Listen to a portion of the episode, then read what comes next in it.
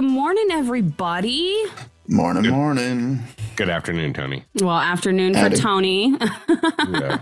Oh, anyways, James Wallington. Jay, I'm so stoked for this, to be honest. Like, he has been wanting to come on our show for a while, and we've been wanting to have him on for a while. So I'm really, really, really excited to finally have James on here. And I did not know half of the shit that he has done in his life. So I'm really oh, no. excited to talk about that, too. Like, he's done a bunch of other shows. He was on this one show. I've never even heard of it, but it's a show called Capture. Hmm. And it says pretty much it's like twelve teams of two. And this is how it is described. Okay, I'm just reading the show description. twelve teams of two hunt each other as the hunt team or be hunted as the prey team. And they have to survive an elimination ceremony. Last team standing wins. And he competed with his sister, Rebecca, in two thousand thirteen. Uh, they were on for five episodes and finished in eighth place.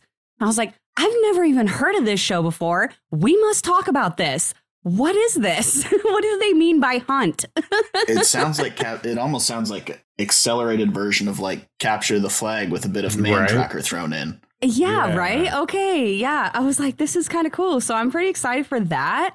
He's got credits for America's Next Top Model. He's got, uh, you know, guest host credits for some show called Culture Q. He's also got photographer credits on that movie Friends with Benefits that has uh, Justin Timberlake and Mila Kunis in it. So that's the super superior, cool. The superior movie with the same plot that came out at the same time. Yes. Because yeah. yeah. no strings no strings attached was the other one with uh, Natalie Portman and Ashton Kutcher. Ashton Kutcher. It's so weird, too, because I like I don't know. I love I love Justin Timberlake. I love Mila Kunis. But I also really like Ashton Kutcher, and I Natalie like Natalie. Portman. I like Natalie Portman. I, I wasn't a huge fan of her in that No Strings Attached one, but I but I, I love I love me some Padme. I feel mm. like Shaun White was in Friends with Benefits, like the snowboarder. I think. Oh, I think you're right. It, it was either that or one of those like really big ensemble cast movies, like uh, what is it, Love Actually, and oh yeah, that. where they had all those oh, like, big stars yeah. in it, mm-hmm. like Valentine's Day, or yeah, it, or yeah. it was either what you're saying, or it was one of those bigger ensemble cast that he was in. But I know he had made a little jump to it. Yeah, like there's so much to talk to. It, it, there's so much to talk to James about. I didn't even put out a like fan question thing. And so I do apologize to all the like Amazing Race and James fans out there. I just there is so much to talk to him about. Yeah. I don't want to take your guys' questions and not be able to get to them because like we have like limited time, you know, when we're on with these people. Most of these people don't want to sit on for like three, four hours. So my bad. We do apologize, but we promise this is more than likely not going to be the only time that we have James on. So we will definitely make sure we do fan questions next time we sit down with James. But for now, we just kind of wanted to focus on all the cool things he's done, the incredible shit that him and Will were able to pull off on Amazing yeah. Race, and just all the controversy, not necessarily surrounding their win, but surrounding how they played the game and approached the first like three quarters of the game. But yeah, no, I'm I'm super, super stoked to talk to this guy. He's had a really interesting life, and I'm just really excited to hear more about it. I'm glad that the timing worked out. Oh, here we go. Speaking of which.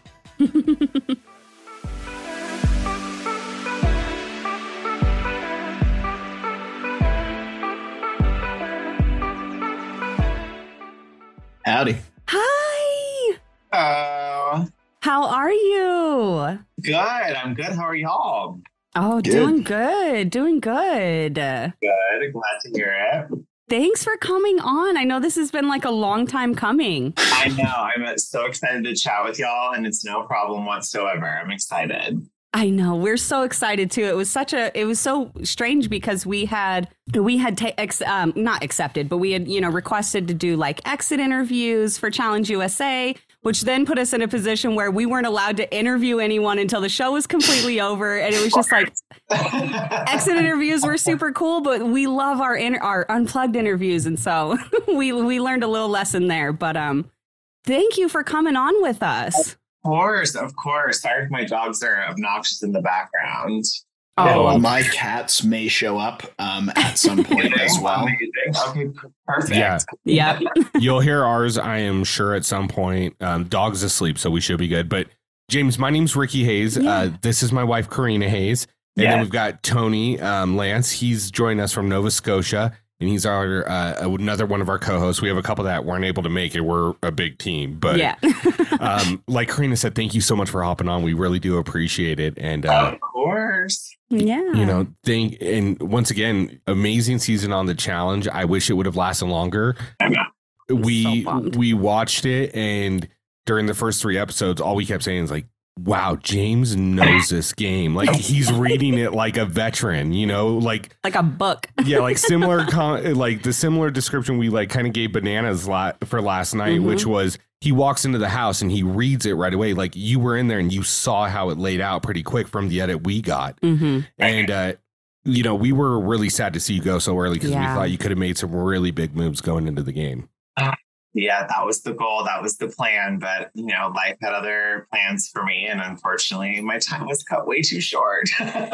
way, way too yeah, short for sure. Absolutely. Yeah. Well, James, I don't know if you know much about us, but the way we usually do this is typically the time we see you on television is for weeks, maybe, you know, six to eight to twelve weeks, just depending on filming schedules.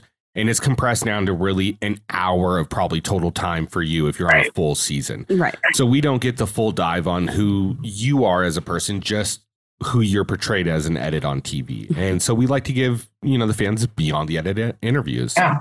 So I would like to kind of start off with, we saw some different things when we were doing our research. It said you, you were born in Grand Rapids, Michigan. Is that correct? So I was actually born in Saint Petersburg, Florida, but I grew uh, up in Grand Rapids. Grand Rapids, okay. Yeah. Okay, so I M D B is correct. M T V and C B S, not correct. No. Because your I I M D B... raised, but not the born part. Gotcha. Gotcha. Okay, that makes sense. Yeah, they always it's always like that. Every time we look somebody up, there's always like two... Some people will have like three or four locate different locations listed, and it's like, okay. So where are you from?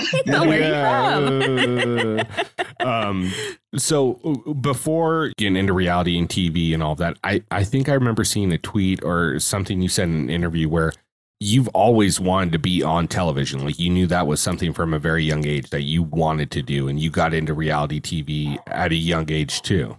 Yeah, I mean, growing up, my nickname was Hollywood. I think I was just like a dramatic, very theatrical kid. I did musical theater, I did community theater, and I just, wow. through all of that, found a love for reality television, oddly enough. Um, and I think because with reality television, obviously, almost every season of any show, there's always like that token gay or somebody from the gay community. Yeah. And I think growing up, still trying to figure out who I was, I felt like I wasn't alone. I felt like I had someone I could relate to who was on these shows. And I just instantly fell in love with reality T V.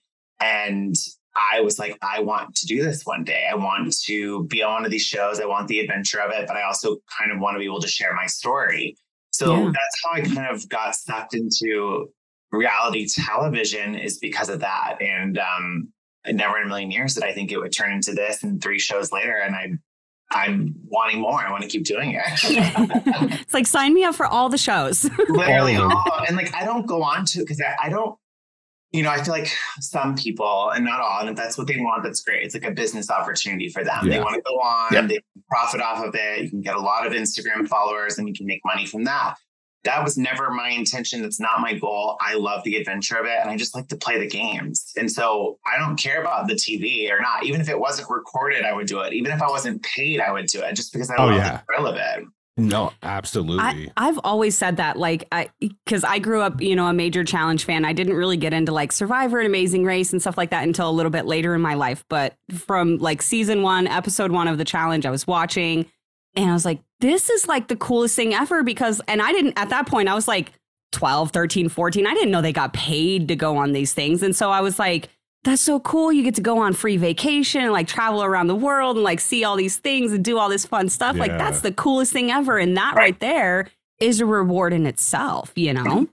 Well, we've talked about it. Like, uh, I forget with which guests we've had on. We've had quite a few, but uh, someone said like they need to build a Challenge theme park where you can pay and do some of these like stunts and like different riggings that they have. And it was like, I would probably do that, honestly. That sounds really fun. That was yeah. that was Jacob, um, Challenge Historian. Yeah. Because we were talking about we were talking about the challenge stuff, and then also like some of the the challenges from Survivor, right? As yeah. well, it would be amazing to just like play.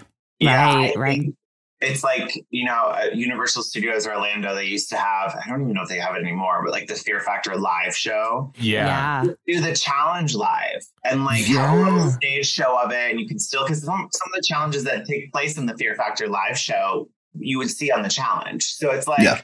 you could easily make it a live show at any theme park. I think that would be really cool. Oh, that yeah. would be. Ooh. Could you imagine doing like a trivia and then getting dropped like fifteen feet into water? That would be awesome. I would love that. I would sign up for that right now. Heck yeah, I would totally yeah. do that. um, obviously, wanting to be in entertainment growing up, the reason I know about this is because I took acting classes. I was really into it when I was young. And I kind of got the realization, especially living in where we're at, which is Reno, Nevada, there's not a lot of opportunity for like, unless you move away when you're eighteen. But did you have any other goals or aspirations when you were going to school, like thinking uh, maybe as a backup plan or something else that you wanted to do as well? Yeah, I think growing up doing theater, I think a lot of people have that mindset of like, oh, I want to be an actor and I want to be, you know, on camera and all this other stuff. I just liked doing it because of the community that it brought me. And so when I moved yeah. to L A, I quickly learned that by doing it full time or like trying to pursue it full time for me didn't really fulfill me because I, I felt like I was lacking that community aspect that I got when I grew up doing theater. So I kind of mm. stopped doing it. And when I moved to L A, I immediately started working and I, you know, I did background acting here and there just to make that money and have that extra income coming in. And then started working doing social media coordination. I actually dabbled in production from time to time. So I just realized that I like doing more of the behind the scenes than I do yeah. the other stuff. I kind of did the Canadian version of that. I okay. So I'm from I'm from a small town of like eight thousand people. And okay. when I was eighteen, I moved to Vancouver rather than L A, went to film school again, like that sense of community and everything like that. I took acting. And while I was there, I sort of realized that the community was great, but then you're going to be competing against your friends and that community right. for the same five parts. And eventually that's going to start creating wedges, whether you want it to or not. So yep. I sort of I did like the background stuff. I worked as a production assistant for a while, worked like at a video store like you do when you go to film school and just kind of started to expand around that. Still acting when I could because I still enjoyed it, but it was no longer what I wanted to do like as a profession. Like that that industry wasn't as viable an option because the community that you're like that you're referring to, it, it's not it it didn't feel as genuine in that moment when you're mm. looking at it from that side. Right. Yeah. Yeah. Absolutely. Yeah, you're not wrong. I think you hit that on the nose with what you were saying. And I think one thing I love about reality television, and just from experience I've had from post-show experiences, it has brought a bigger community. Like being able yeah. to go to all these different reality T V fundraising events for different charities and being able to make an impact that way. Like I've been very fortunate to have that, and I'm I'm very grateful for those experiences post-show. Absolutely, right? I mean, yeah. It, it kind of it reminds you that even though it's. It, it, television, right? Just like I work in a field like H V A C, like nobody cares really about your furnace or A C, but it's like that worthwhile work when you get to give back and you see the enjoyment on people's faces. Yeah. It's it's super rewarding. I can understand yeah. that. Yeah, absolutely. Um, it, it, I, I noticed, um, and we saw this on doing our research, but you said you kind of worked behind the scenes. We saw that you were, uh, was it a production assistant on um, top, America's Top Model? Is that correct? America's Next Top Model, yeah. Yeah. So I was on a reality show called Capture in yeah. twenty thirteen. It was like a very Hunger Games inspired show, meets Survivor. It was crazy. I did it with my sister. But after having been on front of the camera and actually had a taste of what it was like to be on a reality show, I was thinking, okay, well, now I want to know like what goes into the prep for it. Like, how do you actually find these people? Like, what do you look for? Mm. What's the formula, if you will? I feel like it's almost like if you're an actor, you take acting classes to learn to go in front of the camera. I feel like I kind of did it backwards. I got a taste of reality T V and then I was like, well, now I want to know like what's the formula and how do you get on these shows? So I got a call to be an assistant to the supervising talent producer at America's Next Top Model. And at first I wasn't sure if I wanted to take the job or not. And I was like, you know what, fine. It's an assistant job. Maybe I'll learn a lot just by being underneath someone's wing. And it turned out to be very much like a computer job, like updating the calendar, sending out emails, you know, forwarding phone calls. But I was still kind of in that atmosphere where I got to see everyone kind of go about their their work. And so that was fun for me. But um, I never in a million years thought that it would lead me to find my husband, because Will was on America's Next Top Model. I okay. met him in passing once he got onto the show. He oh. filmed. And then when he was done doing the show, he reached out to me and was like, hey. And I was like, hi. And Aww. Turns out we both felt very similar, you know, in our feelings for each other. And the rest was history. So, like, I'm glad I took the job. I learned as much as I feel like I could have, but then I also got my husband out of it. So that- That's so cool. I was reading that and I was reading that he was on that season. And uh, if I remember correctly, he came, yeah, he was runner up on that season. Yes. So I mean, not that I'm biased. So cool. He probably should have won. He should have. What it is, he didn't. He should have won. Yeah. yeah. Let's be honest. Yeah, he should have won. I was going to say, like, like how serendipitous is that? Like, you were like debating on, like, do I take this job? Uh, yeah. And then, you know, the ultimate love comes from it, you know, meeting your husband. That is just yeah. so freaking cool. That's yeah, awesome. I hated it because, you know, I feel like a lot of advice that I got when I was single is, oh, it'll come when you least expect it. And it yeah. sure yeah. called in. Like, I was not expecting it. I mean, I almost didn't take the job, but here we are. oh yeah. They always say, like, oh, you know, you'll you'll find love when you stop looking for it. It's like, exactly. What does that even mean? Like, I know. And I'd always roll my eyes and I'm like, oh, shit. Like, now I have that story where I can tell people that advice too. And it's so annoying. I, same. Yeah. That's yeah. how we met too. I was like, I not it. even looking for anything. And then Here I, comes this guy. I, I, really long story short, I walked into my old job to order envelopes and met her, and then the rest oh, is yeah. history. Yeah, yeah, yeah. Totally. Yeah. yeah. Yeah. My wife and I hated each other when we worked together. We worked at a gym. We worked at a gym, and we cro- or we worked the front desk, and our shifts crossed. Mm-hmm. And she was a substitute teacher, so she was coming from a different distance every day. Mm. So quite regularly, she'd be like five, ten, fifteen minutes late. And I'm just like, all I want to do is go home. And this person is just like, doesn't care about her job. Just like always late. We went to a staff party one night and the two people we were like talking on opposite ends of the deck, and the two people we were talking to left. And then we were the only ones out there. And I was like, well, I guess I have to talk to you. Right. And haven't stopped talking since. Oh, that's sweet. All this time together. I've never heard that story, Tony. I love it. Really quick, though, I want to jump back to this um, this show, Capture, uh, yeah. that you were on. So I want to know more about the show because, first, I've never heard of it. And so when I was reading the show description, it's a little bit wild. And I'm going to, for anyone listening, I'm going to read the description of the show and then maybe you can explain to us how it works. But yes. It says twelve teams of two hunt each other as the hunt team or be hunted as the prey. You must survive elimination ceremony. Last team standing wins. And I'm like, what do you mean by hunt each other? Like, what are we doing here? Yes. OK, so uh, to kind of give visual of what an episode looks like. It starts off with all twelve teams. We're all in our own little pod, just like you would see in the Hunger Games. You know how all the tributes are standing on their own little oh pod. Yeah. And then the host, the host was Luke Tipple. He's amazing. He does a lot of stuff with like Shark Week. So he's mm-hmm. a pretty adventurous background. He would count us down, three, two, one, and then release us. And we would run off our pods into this big open field. And then everyone would kind of dip into different po- pockets of the forest. And this like arena, if you will, was massive. Like it was huge. And we would be released. And then every episode had one hunt team. And the hunt team was chosen at random. Mm. And um, air quotation marks for random. Or sometimes people got to say, I volunteer as tribute, mm. if you yeah. will, to become the hunt team. So the prey would go out, the other teams. The hunt team would be released usually thirty minutes later. Mm, okay. Their objective is to go explore the forest and try to hunt down the teams.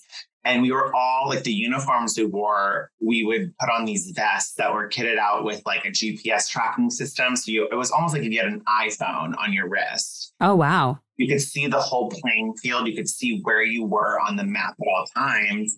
And then um, as the hunt progressed, usually it would be like four hours. I think the longest might have been six. zones would shut down, just like in the Hunger Games, and you it would make the map smaller. So it made it harder to hide. What? Um, if you stood in one spot for too long, I think it was like two minutes, your vest that you wore would sound an alarm.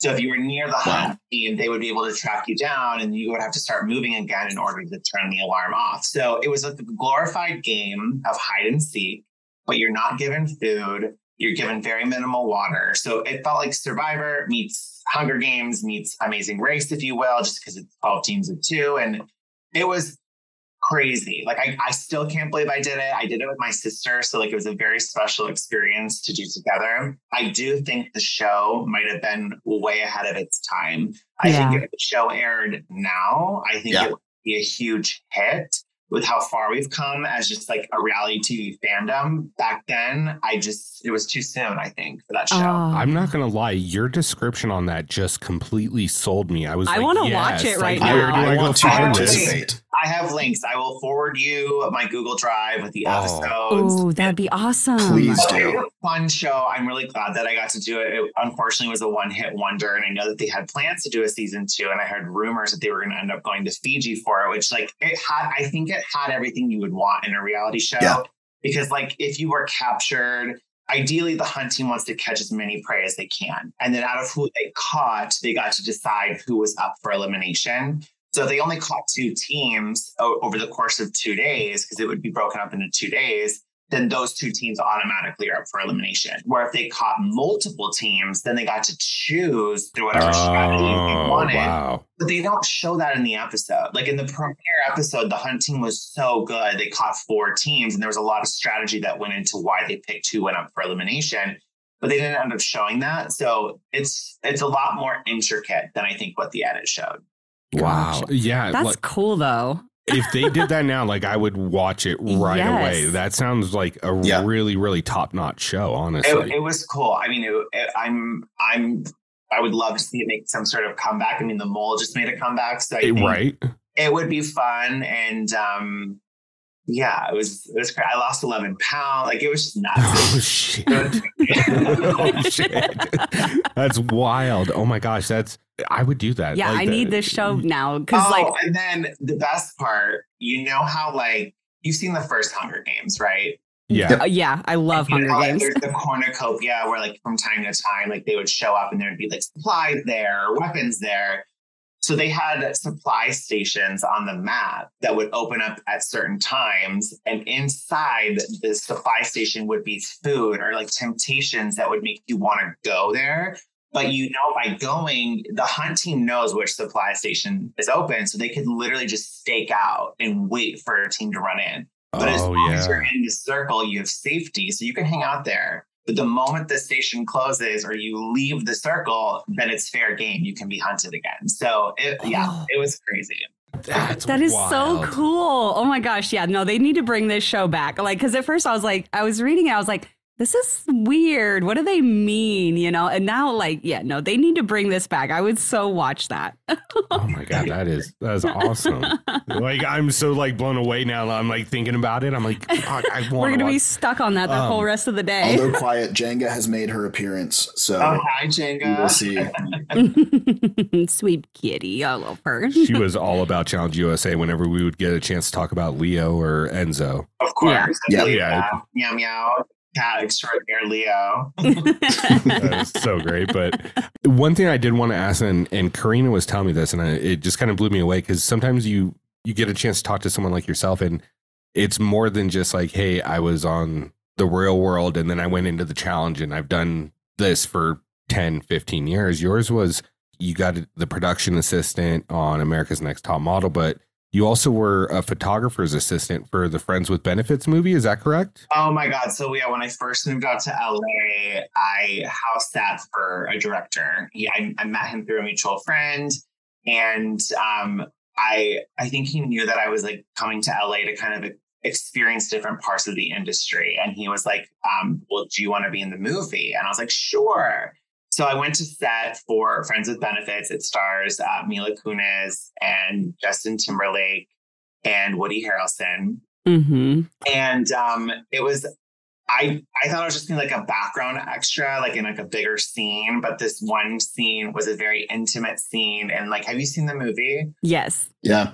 They do like a like a G Q photo shoot with Woody Harrelson, and he's yep. like directing it, and like Justin shows up and he's like, "What's going on?" Like all the models are like naked, holding different like athletic items and yeah. sports gear. And I was like, "Oh, I'm like literally just like I'm walking around with the camera, pretending I'm taking pictures, and like the photographer's telling me what to do." I mean, I have no lines, but you it, you would have to know that I'm in it to like spot me, but.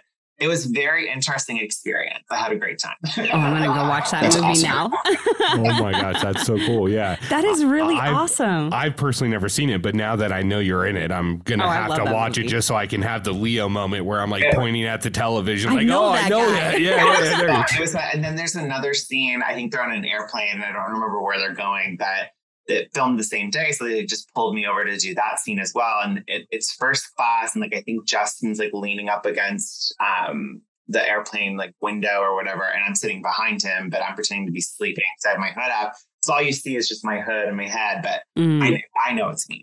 Right. Yeah. Exactly. That's cool. So did you like get to like talk and mingle with the cast at all through that? Or were you guys kind of separated? I, Woody Harrelson's amazing. Like he oh, was so, cool. so funny. And like, I think he just was like really involved with everyone who was on set, which was really cool. Justin is so professional. Like I just remember Justin being very much like, in his script, like trying to get the job done, yada, yada, yada. So like, it wasn't much interaction with him, but Woody, it's like, he was just so social. Mila is amazing. And aww. There was one point, and I, to this day, like wish that I would have done it, but she was driving in a golf cart. I think she might've known that I was the director's like person he brought to set or whatever. Mm-hmm. And she asked if I wanted to go like get ice cream on the back lot with these two kids that were on set too. But I was so nervous because I didn't want to miss that, that airplane scene because I was like on deck to go and I just didn't. But I'm like, I should have just gone. Oh, and like, that yeah. would have been like a story. Right? Oh, having ice God. Cream with Mila Kunis. Like, yeah. That would have been so pretty. Oh my gosh, like that's nuts. That's just so crazy. That's so cool. I love that. I love, I like hearing like when, when people get to meet like celebrities and stuff, because you just never really know like how you know, celebrities are going to be in real life. You only see them like in these these roles in movies and stuff. And I, I love hearing when like celebrities are cool like that, like Woody Harrelson. You know, that's awesome. Oh, yeah. Woody was amazing. I really oh, enjoyed him. Yeah. I, I think it goes to, once again, kind of like the reason we do this, even with reality T V, because you don't get the full breadth of the person that you're seeing on television. And, and that's especially the, the the truth with movie actors and television actors. You yeah. only see the role they're playing. Like, because when someone says Mila Kunis, like, yeah, I think of that seventies show and the movies she's been in. But like yeah. my first thought is from Punk'd, where oh, she God. was like speaking Russian to that woman uh, in the streets oh, of L A, yes. you know, and, and of course, Justin Timberlake, where they pretend that the I R S was taking all his oh, stuff. It was but, so sad. But oh like, God, that just took me way back. I remember that. Like, oh God. So I'm like an old reality school T V. Reality T V. Like I was I telling it. Karina, we were I watching, we were watching something. They're premiering The Surreal Life. I was like, no, yes. no, I'm, I'm going to watch that. But anyway, so good. So good. We'll see. Like, and it goes back far enough that B J Novak and Dax Shepard were so unknown that they were the people that they used on Punk'd because nobody knew who they were. Right. So they were able to just come in and nobody was any wiser for it. Well, yeah, that was his start, really, where he kind of yeah. took off was Dax. Mm-hmm. Yeah, I remember that. Yeah, exactly. Anyway, crazy. Sorry about that. we, we go on these tangents sometimes. Like once you start talking about the Hunger Games, I was like, I wonder if he's into sci-fi and fantasy as well. You know what I mean? So, so I, I'm actually curious. So I was reading, um, you know, that obviously you were a very early Amazing Race fan, watched it like season one, episode one, when you were like twelve or thirteen years old. Right. Was that the first like reality show that you really got into and, and became a huge fan of? Truth be told, it was Survivor.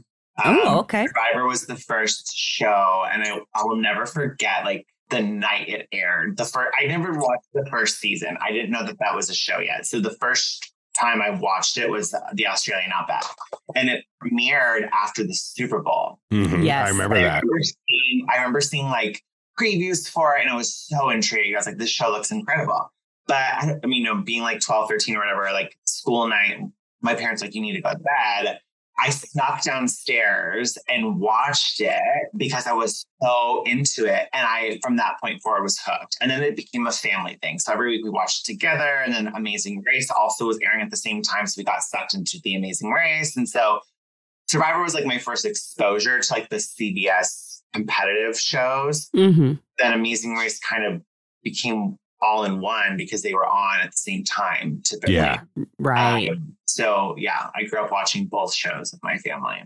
That's, That's awesome. awesome. I love that. I love, I love when it's like a family thing too, you know, because like, especially, well, at least for me, when I was, when I was younger, my mom did not like me watching The Challenge. She didn't like me watching any like reality T V. There was just like such a, like a negative stigma around it. And so like hearing like people who grew up doing it as a family thing, I'm like, see, that's what I wanted. it, it was, yeah, it was definitely a family affair for us. We were watched every week.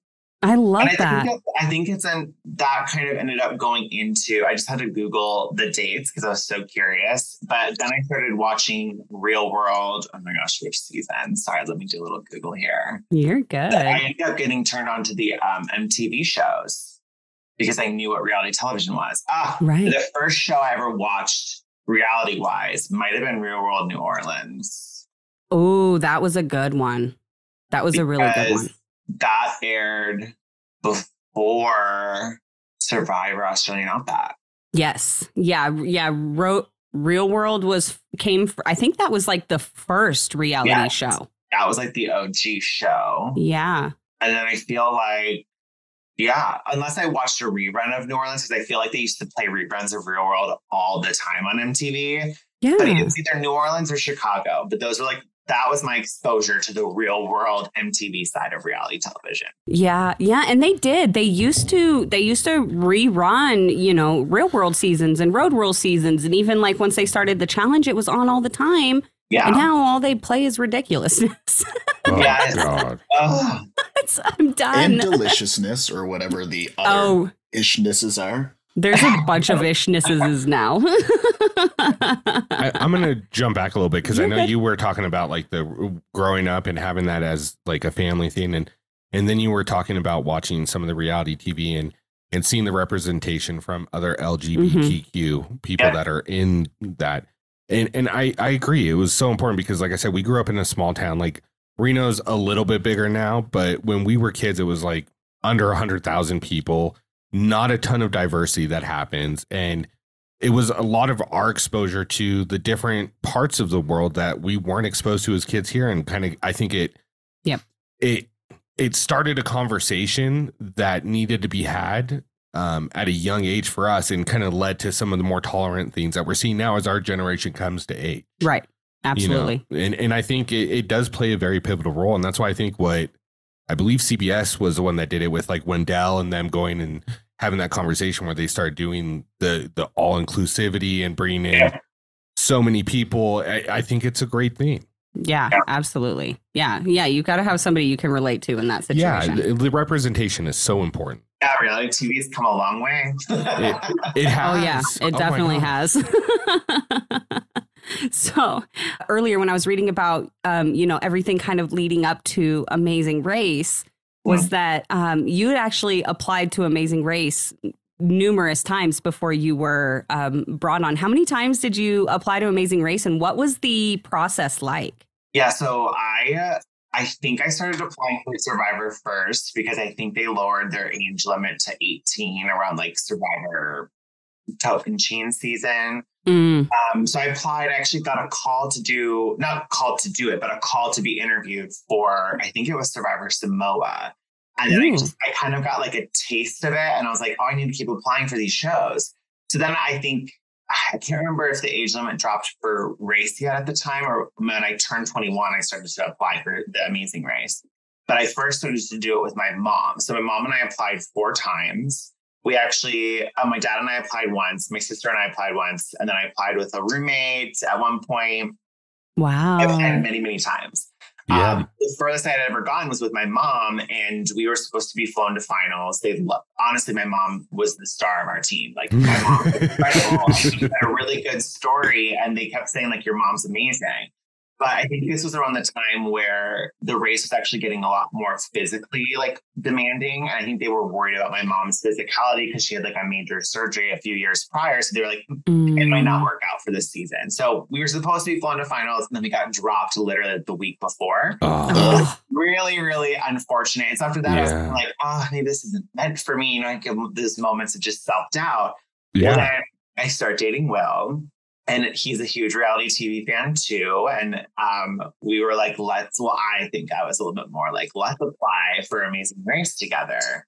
And he's like, fine, sure. Like, let's do it. So we applied twice. Nothing ever happened.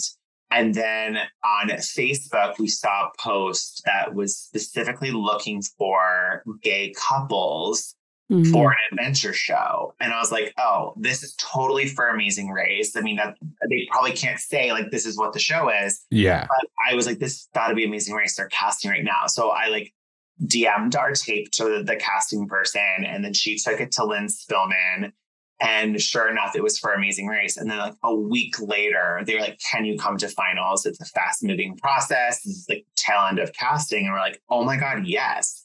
Yeah. So Bill and I went to finals for, at the time it was season thirty-one. And this was before it was Reality Clash, before that theme was even like an idea. And I think our finals, they just didn't find the right amount of teams to leave four weeks later. Mm. Um, because there's only four teams from our finals who actually ended up being on our season. Yeah. So they decided to make thirty-one a theme. We got the phone call and they were like, good news is that they love you. You're still on the list. Unfortunately, we're going to postpone it to the fall season. Um, so we didn't hear for like three or four months. Then we got the phone call. Are you still interested? I'm like, we will leave tomorrow. Like, we like three months ago. What are you talking about? Yes. So they sent us the updated paperwork, filled it out. And then we got the phone call two weeks later saying, can you leave in four weeks? And we're like, hell yeah. So That's awesome. It was a long journey to get there, but the dream came true, and that's all that matters. so, so what was what was your like first reaction when they're like, "Can you leave in four weeks?" Like, was it just like a feeling of overwhelm, like because you, you've gone through this process so yes. much? I, yeah, it was a sense of relief. Like, Capture was fun, but like that wasn't yeah. the dream, right? Like the Capture yeah. show actually just kind of fell into my lap, and my sister and I applied. It wasn't like I seeked it out by any means. So I felt like my dream was over because there's like this weird, I don't know, like with reality T V, it's like usually when you're on a show, it's that's it. Like you're done. You're off. You're on a show. You can't ever be on a show again. Yeah. Right. Like back then, that's what it was like.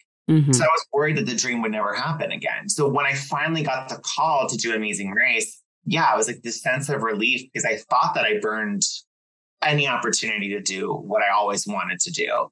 So it was just, I will never forget that day. I was like at work. My boss at the time was a winner of Amazing Race. So she was there when I got the call and I'm like bawling. And she's like, oh my, I think she probably thought someone from my family died because I was oh. just in Derek.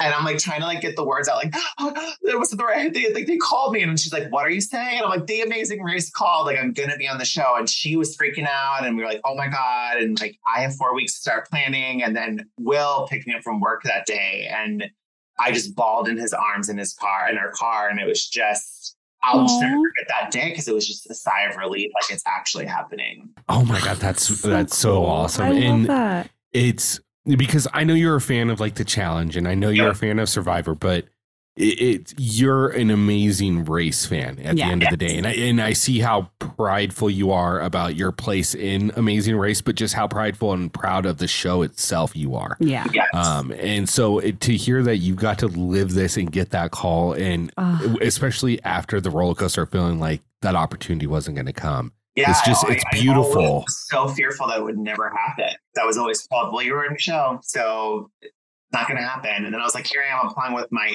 at the time, boyfriend who was on America's Next Top Model. I'm like, it's such a crapshoot.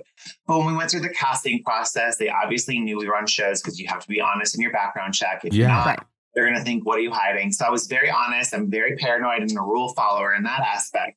So they always knew up front. But anytime we talked in casting, it had nothing to do about our previous show experience. It was, who are you and where are you at now? And why do you want to do this show together? And I think they really loved our relationship dynamic. And that was the selling point. It had nothing to do with we were on other shows six, seven, six years prior. Yeah. Um, and everyone, even after the fact, was like, well, why didn't you ever talk about America's Next Top Model? Like, why was that never a thing? I'm like, that wasn't our story. Like, our story yeah. was we were dating and we were ready for marriage. And this was an experience to have together to set us up for that. Right. Yeah. And and and uh, I'm sorry, I, I know no, you're about to say something, but the fact that, because I read about that quote that you talked about, as far as you're dating someone, you want to know if it's, you know, ready for the long term, go travel. World, and if you still love them, marry them at the airport. Yeah. And we may not have gotten married at the airport, but we got engaged on The Amazing Race. And I feel like that was pretty close. That is, I know. She told me that, because full, full transparency, I wasn't able to, to get through the season, but when she told me that, I was like, oh my God, that is like the most beautiful thing. Like, because he had read quote. he had read the quote, and then I was like, well, you're never going to guess what happened. And he was like, what? I was like, Will proposed on the finish line. And he was like, no way. I was yeah, like, yeah, yeah, dude, that's so awesome. That's the coolest oh my thing God. Ever. You know, and, oh. and then, you know, like you start thinking about your, the proposal I gave to her. I was like, fuck, we should have traveled and I should have done something like that. But it's just, it's like, it's it's such a beautiful story. I mean, just the whole arc of it, from, you know, being a fan, having that as family night, going through the ups and downs, getting so close with your mom, and then kind of thinking it's just not going to happen, and then applying again with you and your, well, not husband at the time, but boyfriend yeah. at the time, mm-hmm. and to get that call, and then to live that dream, and then not only live that dream, you got to travel to some beautiful countries, and you end up winning the season. I mean, it doesn't get much fucking better than that. I yeah. mean, I excuse my language, but it just doesn't. You know what I mean? You know, like, it's still, I mean, honestly, it doesn't feel real a lot of the times. And like yesterday, I was walking, we were walking our dogs, and I like looked at Will and I just started laughing. He's like, what? And I go, remember that time we won Amazing Race? Like, it still doesn't feel right. And he's like, yeah, I remember. I'm like, but it doesn't, it doesn't feel real. Like, we won the fucking Amazing Race. Like, this yeah. is crazy. And that's, that's the thing too, is like, yeah, you guys won the Amazing Race, but on top of that, like, you guys set records on The Amazing Race. You guys played the game different than anybody ever has in the game, which, you know, obviously caused a little bit of controversy. A lot about of how criticism came with that. Yeah. And the win. And, but you won. You yeah. won, you know? And I don't I don't know. I mean, I get where everybody's coming from. Um, for anybody who hasn't seen your season of The Amazing Race, why don't you tell us a little bit about how that, uh, what was it called? Um, the the Mind the Five Mind, Alliance, Mind right? Five. Uh, yeah, so um, the Mind Five. So uh, I think going into the race, you know, we had that four-week period where Will and I trained really, really hard. We ran almost every day. We ran with backpacks. We started to add weight to the backpacks, so we knew what mm. it was like to run with them. We um, rewatched a ton of seasons. We learned six different languages, but just the key phrases you hear on The Amazing Race. So we really yeah. wanted to be prepared. But a lot of that homework was rewatching seasons and studying right. the winning team strategies or studying other team strategies. And like, alliances have been around on the show since the very beginning. Yeah. Like, yeah. The first season of the race aired when Survivor was at its like starting to peak, right? Like, and Survivor mm-hmm. was known for just the social game and the alliances. And so I think people who were on the race very early on knew that social dynamics on any reality show is very important to mm-hmm. your success.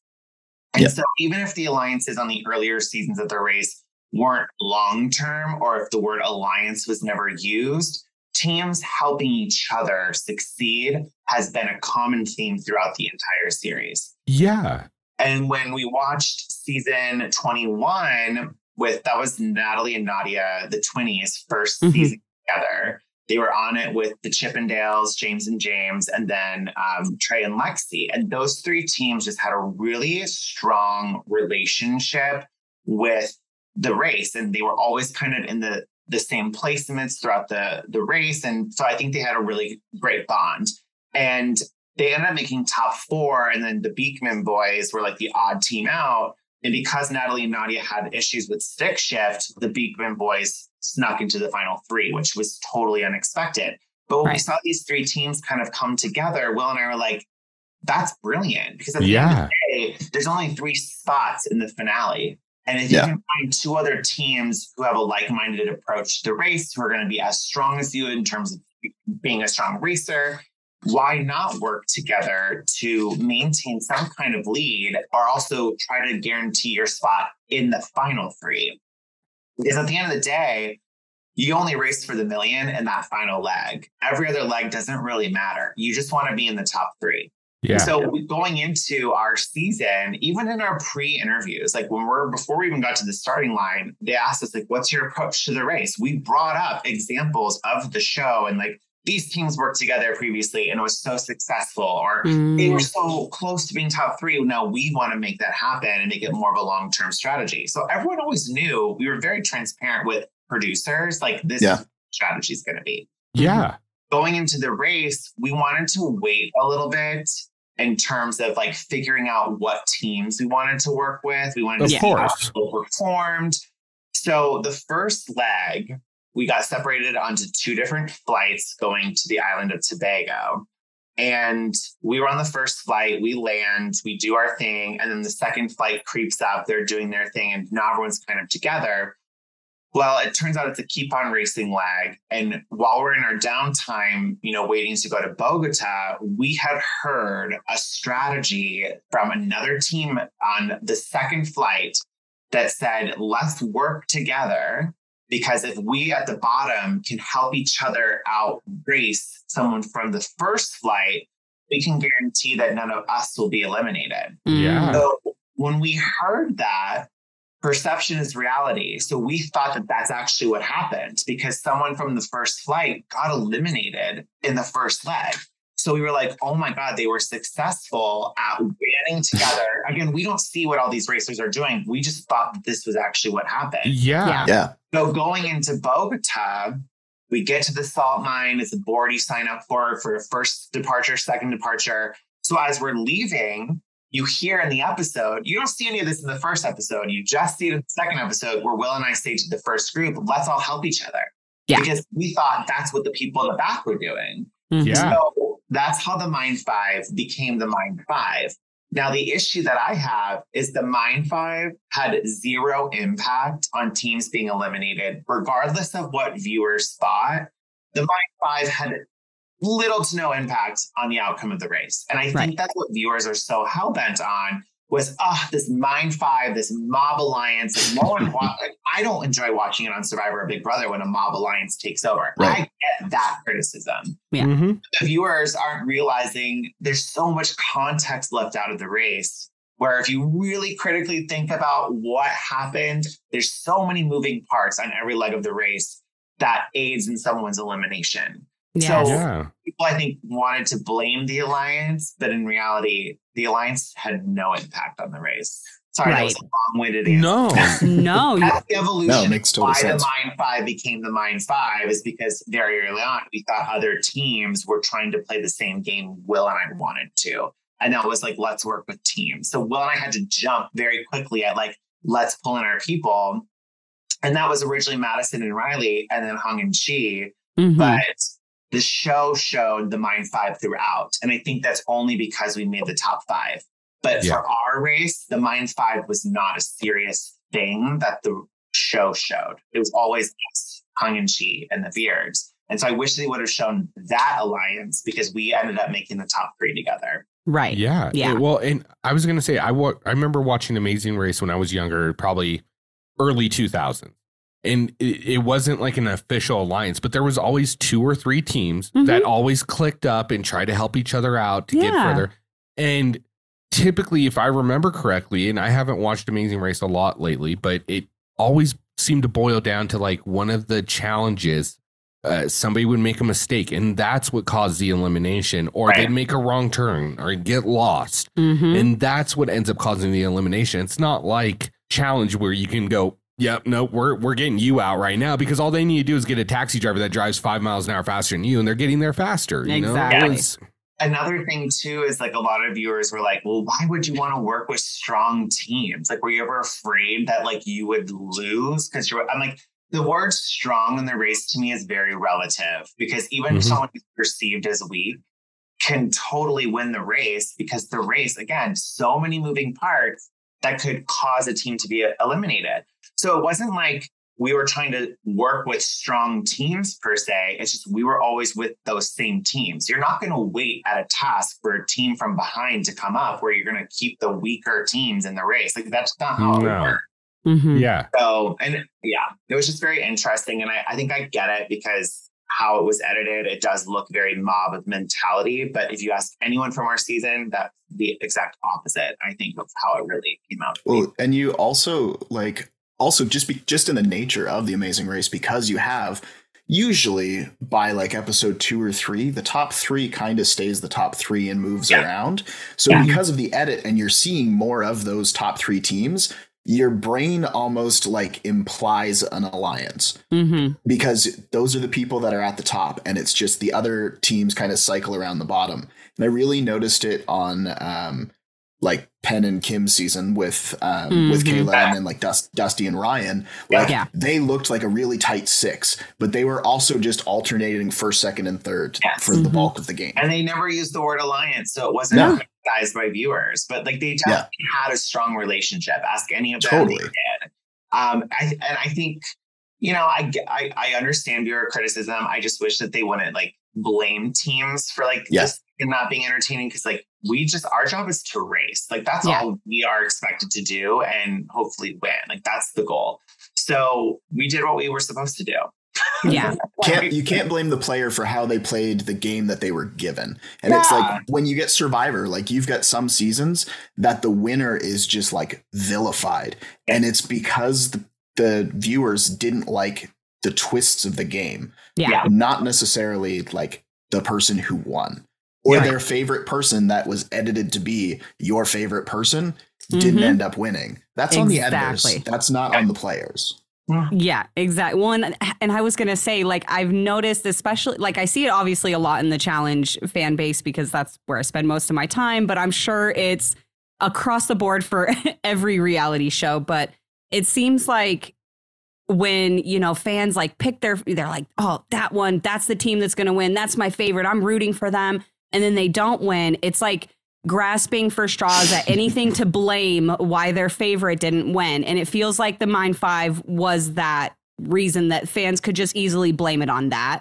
Yeah, when, like I mean, you said, it, it I always root for the underdog. I yeah. root for the perceived underdog. It's more fun. And especially if they shock you, it's like, oh, I'm so happy for them. But yeah, yeah. I, I get it. I get it. Yeah, absolutely. So I, I wanted to ask this because the part that appeals to me the most in Amazing Race is the travel itself, uh, right? Is going to these countries so that otherwise cool. you probably would never go to.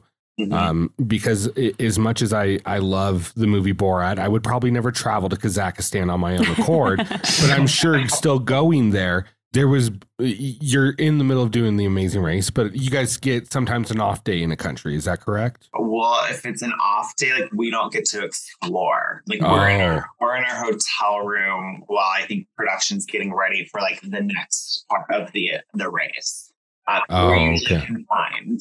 Oh, I was going to say, I was going to, I'm sure you have a favorite country that you visit while there, but it kind of led oh, yeah. to one thing we, we were talking about that we saw was that you've always wanted, and I'm probably going to butcher the name. It, you should actually probably say I don't it. know how to say it, it either, it, um, but that you, uh, when you were originally interviewed for Amazing Race, you had said that it was a dream of yours to go to Cambodia and see uh, yes, the Angkor Wat. Angkor Wat. Okay, yeah, so I was saying it right. Yay. Yeah, yeah and, that was a dream.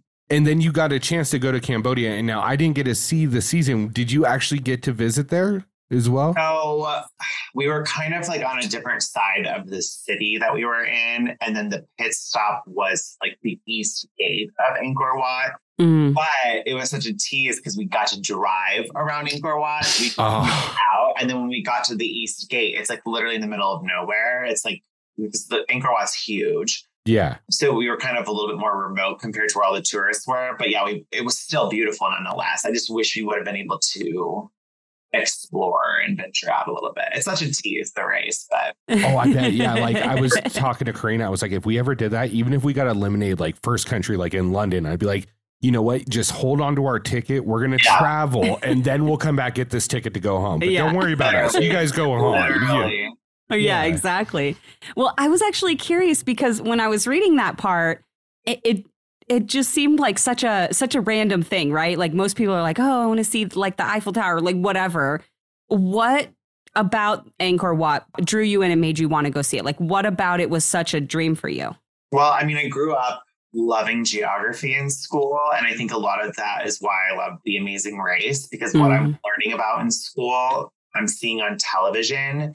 And then also at that same time, they had been to Angkor Wat before on the race. So I think seeing these things, I'm like, I want to go there one day. Yeah. Because you get a taste as a viewer of what these places are like.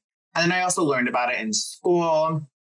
And it just, all these pictures that I see of Angkor Wat, it just looks so majestic. And it just looks like not real. It's like one of those yeah. things that looks fake. And I, and I loved watching Indiana Jones. Like I loved, like, and then it just felt very like explorer to be there. And I just wanted to see it for myself and like really marvel in its wonder. But again, it was such a tease driving by. It was more like, hey, beautiful. And then Oh, yeah. So and that was the appeal. It's like learning about it in school, like seeing it in pictures and wanting to see it for myself. Oh, no. And I can totally relate to that because I, I saw a video of somebody in Guatemala and they climbed this little bit of a pyramid and it's like, oh, that's really cool. And it wasn't one of the ones that was in the open field. This was in a jungle and they got to the top of the pyramid and they were above the jungle canopy. And you look out and you just see these pyramids popping up every so often. It was just the most gorgeous scene. It was like, I want to see that. I want to see that. That's yeah. awesome. You know, and so I totally get that. And I, I, it sucks that you were teased with just the view of it okay. partially, you know, without being able to explore. Like, I'd be so upset, but. Hey, now we, Will and I are like, let's go back and we can yeah. actually enjoy it for what it is. And not race through it. No, um, Tony, I know you you're you're running a little bit short on time because your wife wants you to take the kids to the pumpkin patch. So I want to give you the opportunity to get some of your questions in before you got to run. Yes. Slightly. So I just have to run upstairs because we're doing pumpkin carving. Uh, oh, pumpkin carving. Okay. Yeah. So we've got a so bunch fun. of friends that all have kids like right around the same age. Any, I think there's probably about six or seven under four. Mm-hmm. So we're doing pumpkin carving with them and that will be absolute chaos. Trash bags everywhere. That's oh yeah, yeah. Trash yeah. bags everywhere already. Um, who knows how much will actually get carved? Yeah. But I did see in your um, like your pregame interview that you're a big board game fan. Yes. So mm. I we are also big board game fans. So I was wondering, like, what what are your go to games for like a game night? So it depends on obviously how many people we have over. Right. But um, we were. Huge. Like back when we had four roommates, we had Catan night. Like Catan of course. was our go-to game and we would play it for hours and drink wine. We'd be up till two in the morning. Like that was a really fun game to play with our roommates. And I had never heard about it until I started dating Will. And he's like, it's the most amazing game. Uh. Um, and it is. I love it. There's a lot of strategy. So, and, and that same kind of style, like Ticket to Ride is also, yeah. I would guess is fun. Um, recently it's been Disney's Villainous just because of all the different box, like the, you know, so many different expansion packs, but it doesn't matter what pack you have. You can literally play as any character from any box. Um, so I really enjoyed Disney's Villainous. We just had a game night recently. Derek and Claire came over, um, and some of my, our other friends, and we played, um, Ultimate, uh, One Night Werewolf. Um, nice. Which, we played like Mafia in the Challenge compound, and Azza was an amazing host. But if you like those style of games, but no one really likes to narrate, then One Night Werewolf is the way to go because there's a lot of moving parts and it's a timed game. And then you you can literally start the game over and over and play as many times as you want. Um, so I love One Night Werewolf. Um, we also play this game called Azul. I don't know if you've heard yeah. of it. As well as fun. It's like you build out different tiles and you get certain points depending on how you build out your, mm. your tile.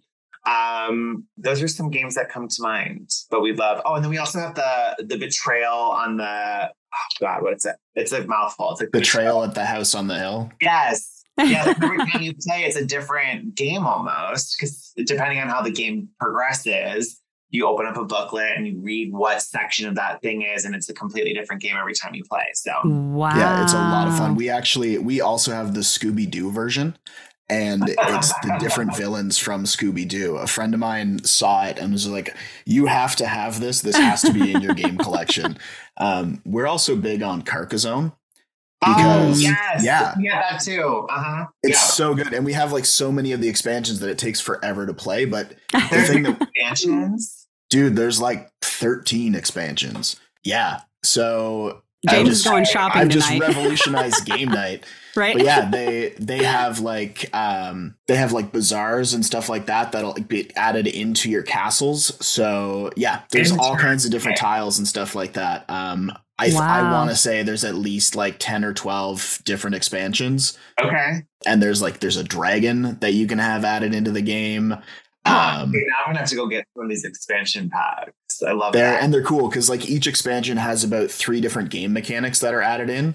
So you can either keep them separate or you can roll them into like your actual full game.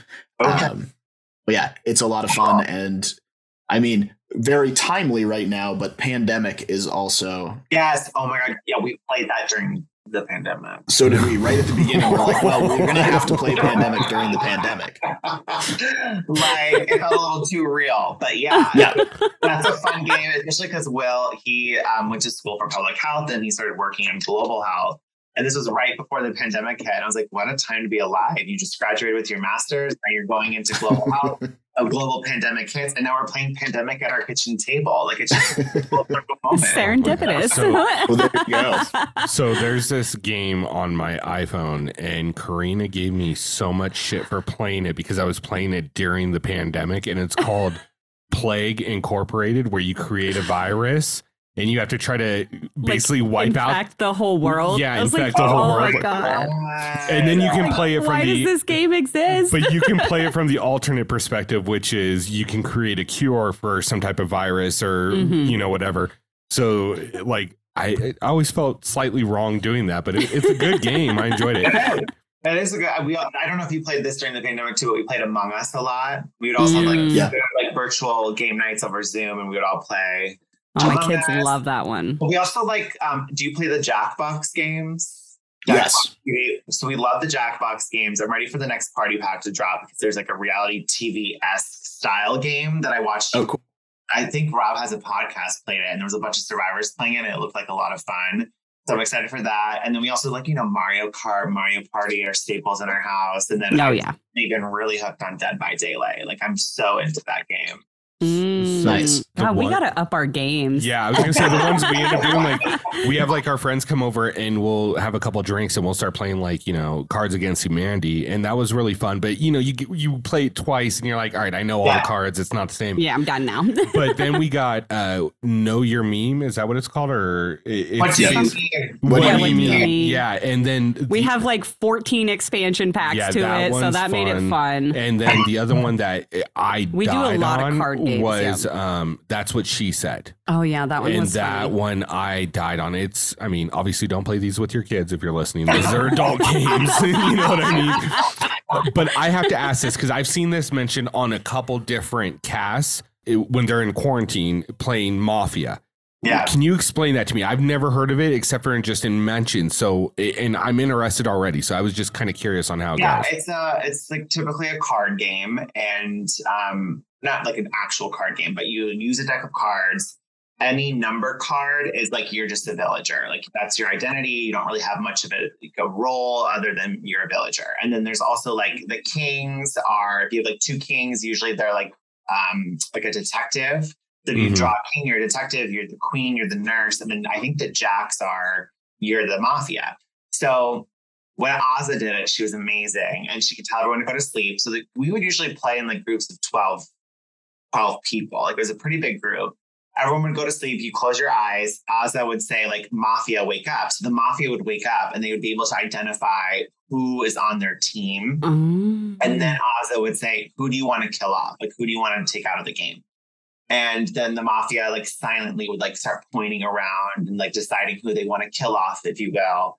Then mafia would go to sleep and then the detective wakes up and then Azza would say, okay, well, detective, who do you think's the mafia? And let's say I'm the mafia and you're the detective. You point at me, then Azza would shake her head. Yeah. So you now have a bit of information that I am the mafia, but now you need to convince everybody that I am the mafia. So then the detective goes to sleep and then the nurse would wake up or the doctor and then they would be like, who do you want to save? Now, let's say we killed like you, Karina, and then mm-hmm. you get saved, then you would wake up and Ozzy would give this like beautiful narrated story about like how you're out walking on the beach really late at night and someone from the bushes jumps out in a taxi or whatever. And then a, a, there just happens to be a doctor nearby and now you're safe. And now everyone would then deliberate who tried to kill you. And then if you're the detective, now you want to be like, well, James seems a little suspicious, and then try to get people to vote me out. So it's oh. a weird, like, social deduction game, and that's playing a lot of reality T V minded people. It got very heated. oh, I bet. oh, I bet. That's all. Oh my gosh, that's so cool. Oh my god, I, I would love. Fun. I would I love to see this quickly, clip. Though, like um, after the fact, it's why Azza was very adamant about wanting to go against Shannon and I in the first elimination on the Challenge no. U S A. Because she saw how good I was at Mafia. Oh, yeah. He's going to be good with people and reading people, that he needs to go. And she told me that after the fact. I'm like, well, now I get why you play Mafia and why you narrate. Because you now watch everybody and how they think. And that gives you a leg up on how to socialize. And oh, that's smart. That is. That's wow. smart. Oh, wow. Well, I, that's cool. I have to make a run for it, but I will leave you with this. The, the standout games that were not mentioned, but like... coming off of Mafia, there's one called Gloom, and huh. the cards are mm. see-through, and you have like four different families. So you each have a family, and you have cards where you can basically cause bad things to happen to your family, and you get uh, points for basically how miserable the family is. Oh and gosh. you have to, your goal is to kill off your entire family with oh. the most negative points. And you tell a story, so you can either just read what's on the card, or you can f- you can fill in the narration of the whole thing, and you can cause good things to happen to other people's families to raise their points. And because the cards are see-through, you add indicators on it, so you might have like ten points, twenty points, thirty points. Yeah. But when you add another card on top, it might block out your thirty points. So then you don't really want to do that.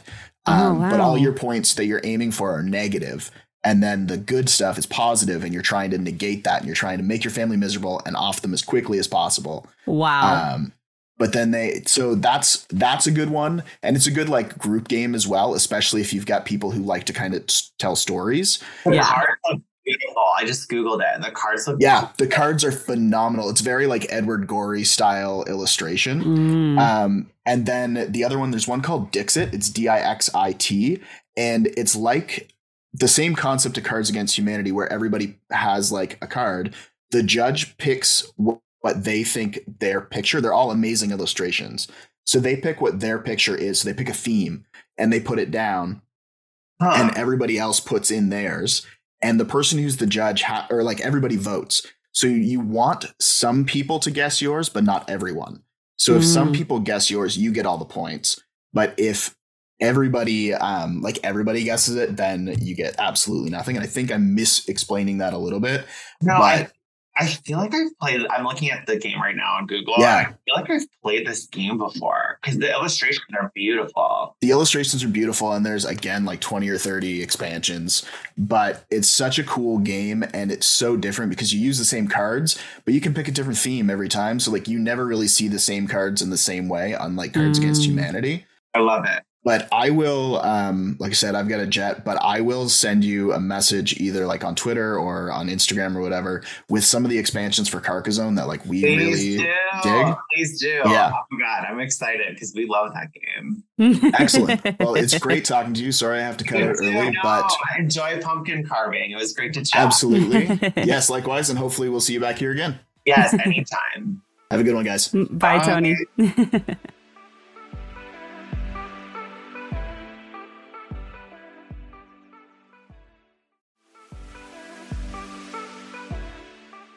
Yeah, I that literally made me, at first I was like, oh yeah, board games, I love them. And then you guys are all talking about board games. I'm like, I don't know anything about board games. I'm now, I now know that. And I have a lot of research to do because we, we do game nights and stuff too every week. We do, um, we do a weekly game night with our kids. And then every once in a while we'll have like friends and we'll do like a friend game night or whatever. I'm like, we got to up our games I now because these it. sound fun.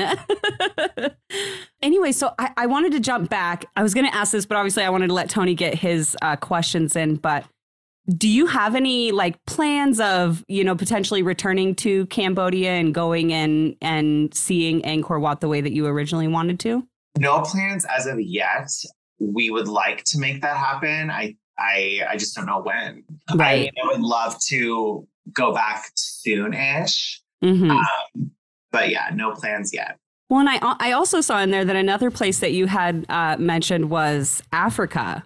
And potentially, you know, working with like a wildlife organization. So what makes you want to go work with with wildlife organization? Again, growing up, I was always fascinated when we would go to the zoo about animals in Africa and like the big five. And then seeing it incorporated on The Amazing Race, there was so many seasons where they would go to Africa and a lot of it would be like spotting the big five or like doing something very culturally based to where they were. Mm-hmm. And I was so like in awe of it. And I was like, I would love to go to Africa. And when that was like the one, one of the continents we didn't go to at all for our season of the race, we were like, oh, bummer. Cause they typically go on the race a lot.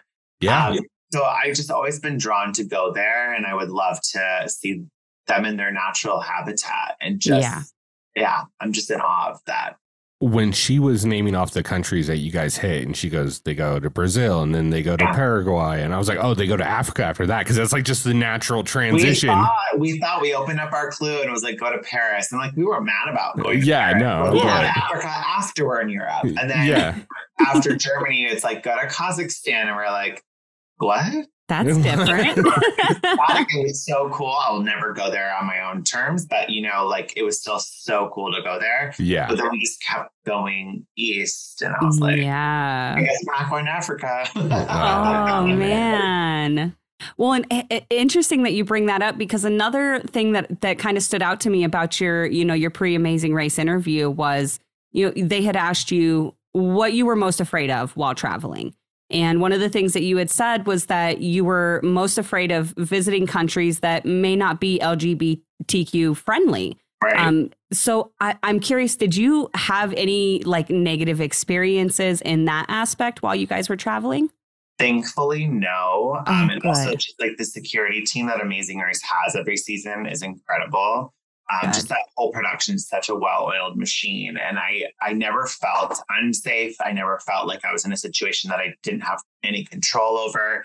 Um, I know like on the season before us, they went to Uganda, and it was, you know, noted in the clue about their L G B T Q laws, just because Corey and Tyler, you know, as gay men on that season, they were notified, like, right. Here's, just so you're aware. Um, and I remember asking before we even left, because you could just sit down and ask questions before you leave. And that was my biggest thing. Like, will we know if we're in a country or if we're in a situation where like L G B T Q plus people here are not either welcome or just not safe? And they said, yeah. yes, we know. So thankfully we never came across that, but everyone we ever interacted with locally, like it was always such a positive experience. And I think that they were just so willing and eager to just help. Like, aww. You know, Will and I, you know, we're not like super masculine by any means, but, you know, we're wa- running around in purple and like we're super flamboyant in our clothing that we were always like, oh, you know, here we are, both over six feet. We're huge. Or people spot us. We were worried that we would draw attention. But like right. now, everyone we ever interacted with, they were just so eager and wanting to help. And it was just a very positive experience for us. Oh, good. Good. That's that's awesome, especially because you had, you know, had this lifelong dream of competing on this show. And so that's yeah. that's really good. I'm glad that nothing nothing went sour in, in that aspect. I noticed that. Um, so for the first roadblock in the in the show, um, I remember it saying that, you know, if you did the first roadblock, that your partner had to do the second one. And kind of looking at the um, the roadblocks, you guys kind of were pretty even on how many you did. And and the Amazing Race seasons, I haven't seen all of them, but the ones that I have seen, it almost seems like you guys were a lot more even than some of the other teams. And I'm just kind of wondering, like, how you guys chose who was going to do, like, which roadblock. So, yeah, like in earlier seasons, there definitely wasn't like a rule to cap out like how many you could do. But that's definitely been a rule that's evolved over the years, because I think you could literally just have one teammate who's good at everything and then the other teammate doesn't have to do anything. And it's like right. having it be a team based game if you're not both pulling your weight.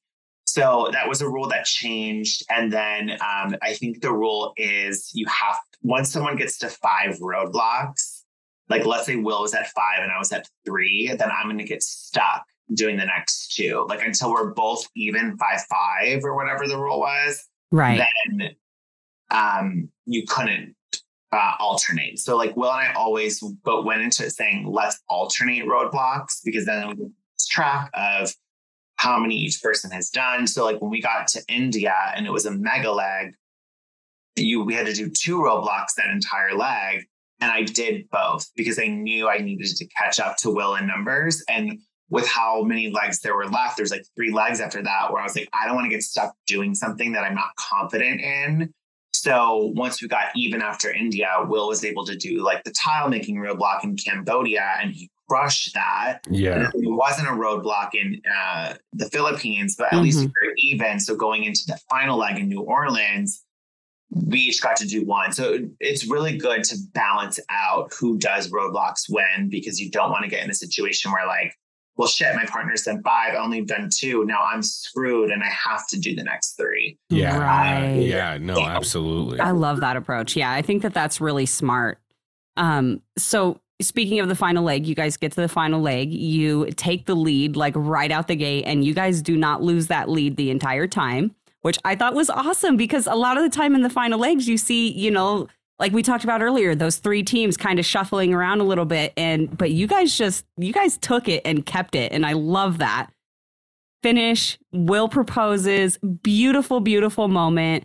And Thank then uh, I was seeing, you know, you guys actually it, we're coming up on your guys's one year uh, marriage anniversary here in the next yeah. couple like month and a half. So yes. I'm curious, like, how has married life been? Is it different than before, or what's it been like? You know, it hasn't been much different. We just kind of fell back into our routine. I mean, I think the only difference is we have rings on our finger.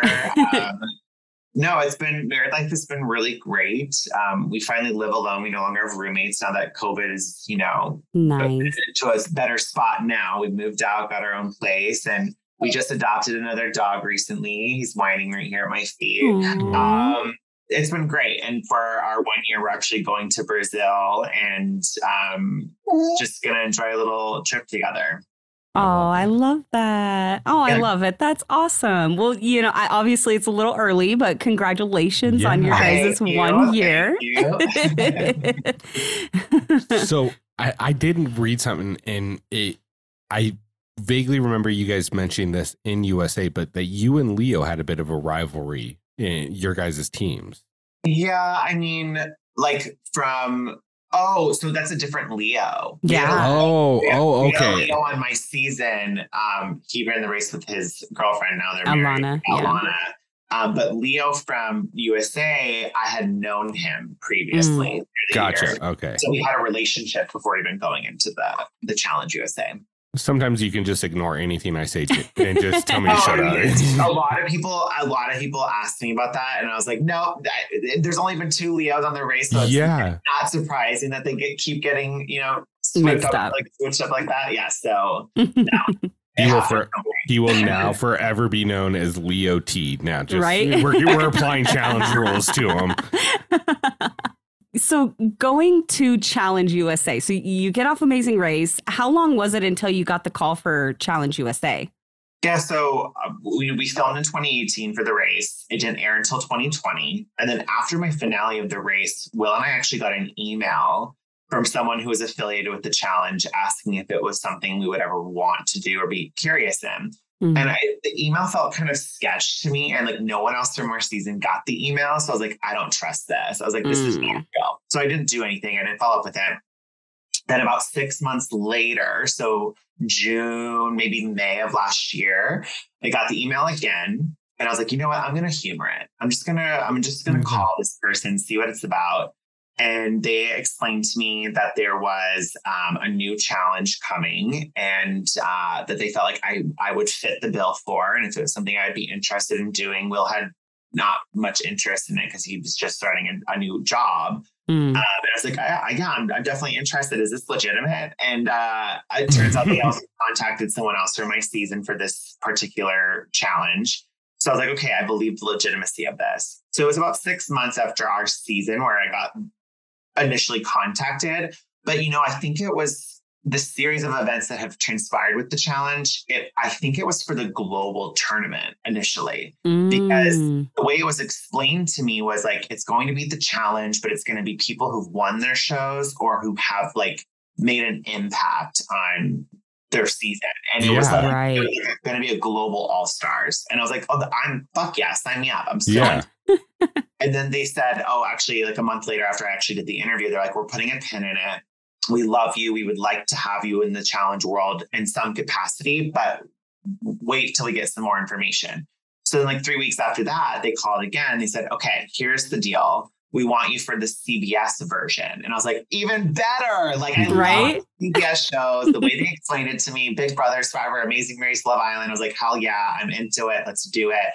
So that's kind of where it led to. And then I didn't get the official call or like the invitation to do it till January of this year. Mm-hmm. Yeah. Um, and then they were like, yeah, you'll leave, you know, in March. So I had, a, I had about two months to like actually get ready for it, if you will. Wow. Um, and there was supposed to be someone else for my season on it. And I was so bummed that she couldn't do it. She, her, she started a new job and her work schedule just wouldn't allow her the flexibility to leave. Yeah. That would have been so nice. Well, that was one of our main themes when we were watching it, especially when we first saw the cast release. I was like, they're screwing Amazing Race yeah. with three you know, people. I, I was really fearful because, you know, I follow the challenge forums and I, I kept seeing names circulating and I was the only Amazing Racer that was like even speculated. And I was like, oh my God, am I about to be the only Amazing Racer on this? I was, I kept calling casting. I was like, I am so afraid. I was like, I know how these shows work. If I'm the only Amazing Racer, I'm literally a walking target if all these other shows have numbers. Like, yeah, I, I'm just setting myself up to fail. And they're like, no, trust us. Like, you'll be fine. Blah, blah, blah, blah, blah.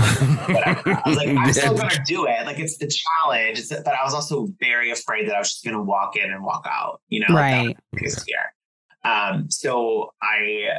When I realized Leo was going, I, I obviously when he got to the airport, because we both live in L A, I was like, hell yes. Okay, so Leo's here.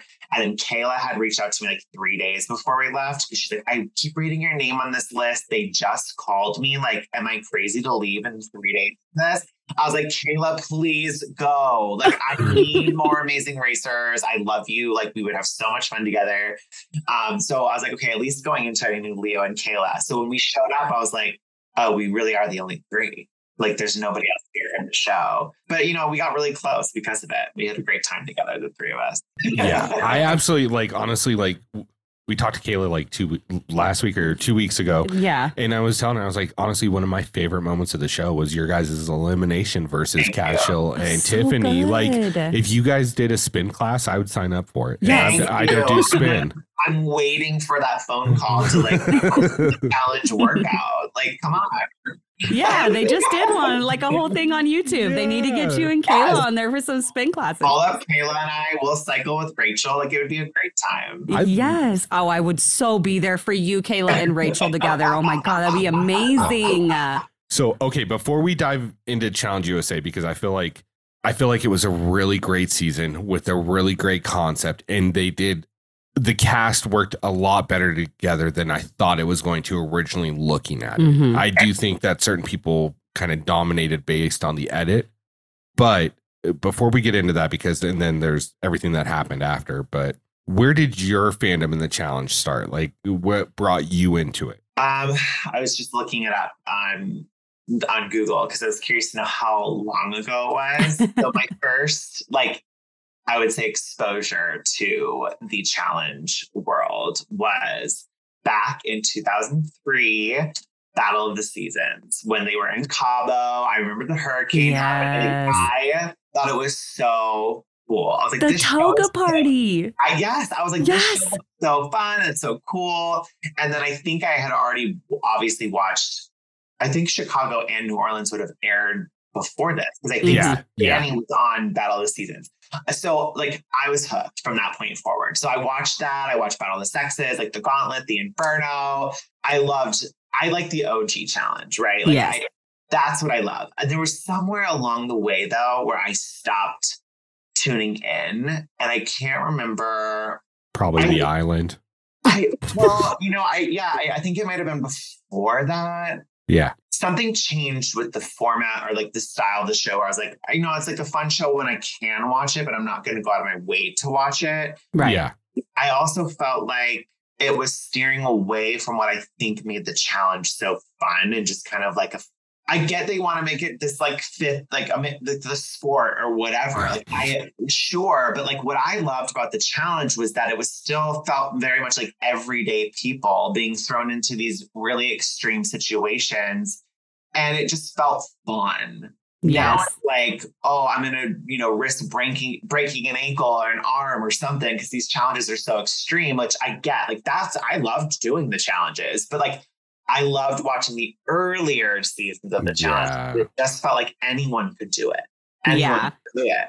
We we've talked about this a little bit, how it's it's like those those earlier seasons and those earlier formats were they were kind of like made for a viewer, right? They were made to be yes. watched and enjoyed. Whereas yes. nowadays the challenges are made for the competitor, because those are really cool things you get to do. But a lot of the time, those challenges and those dailies and those eliminations don't play off well to like a person as a viewer.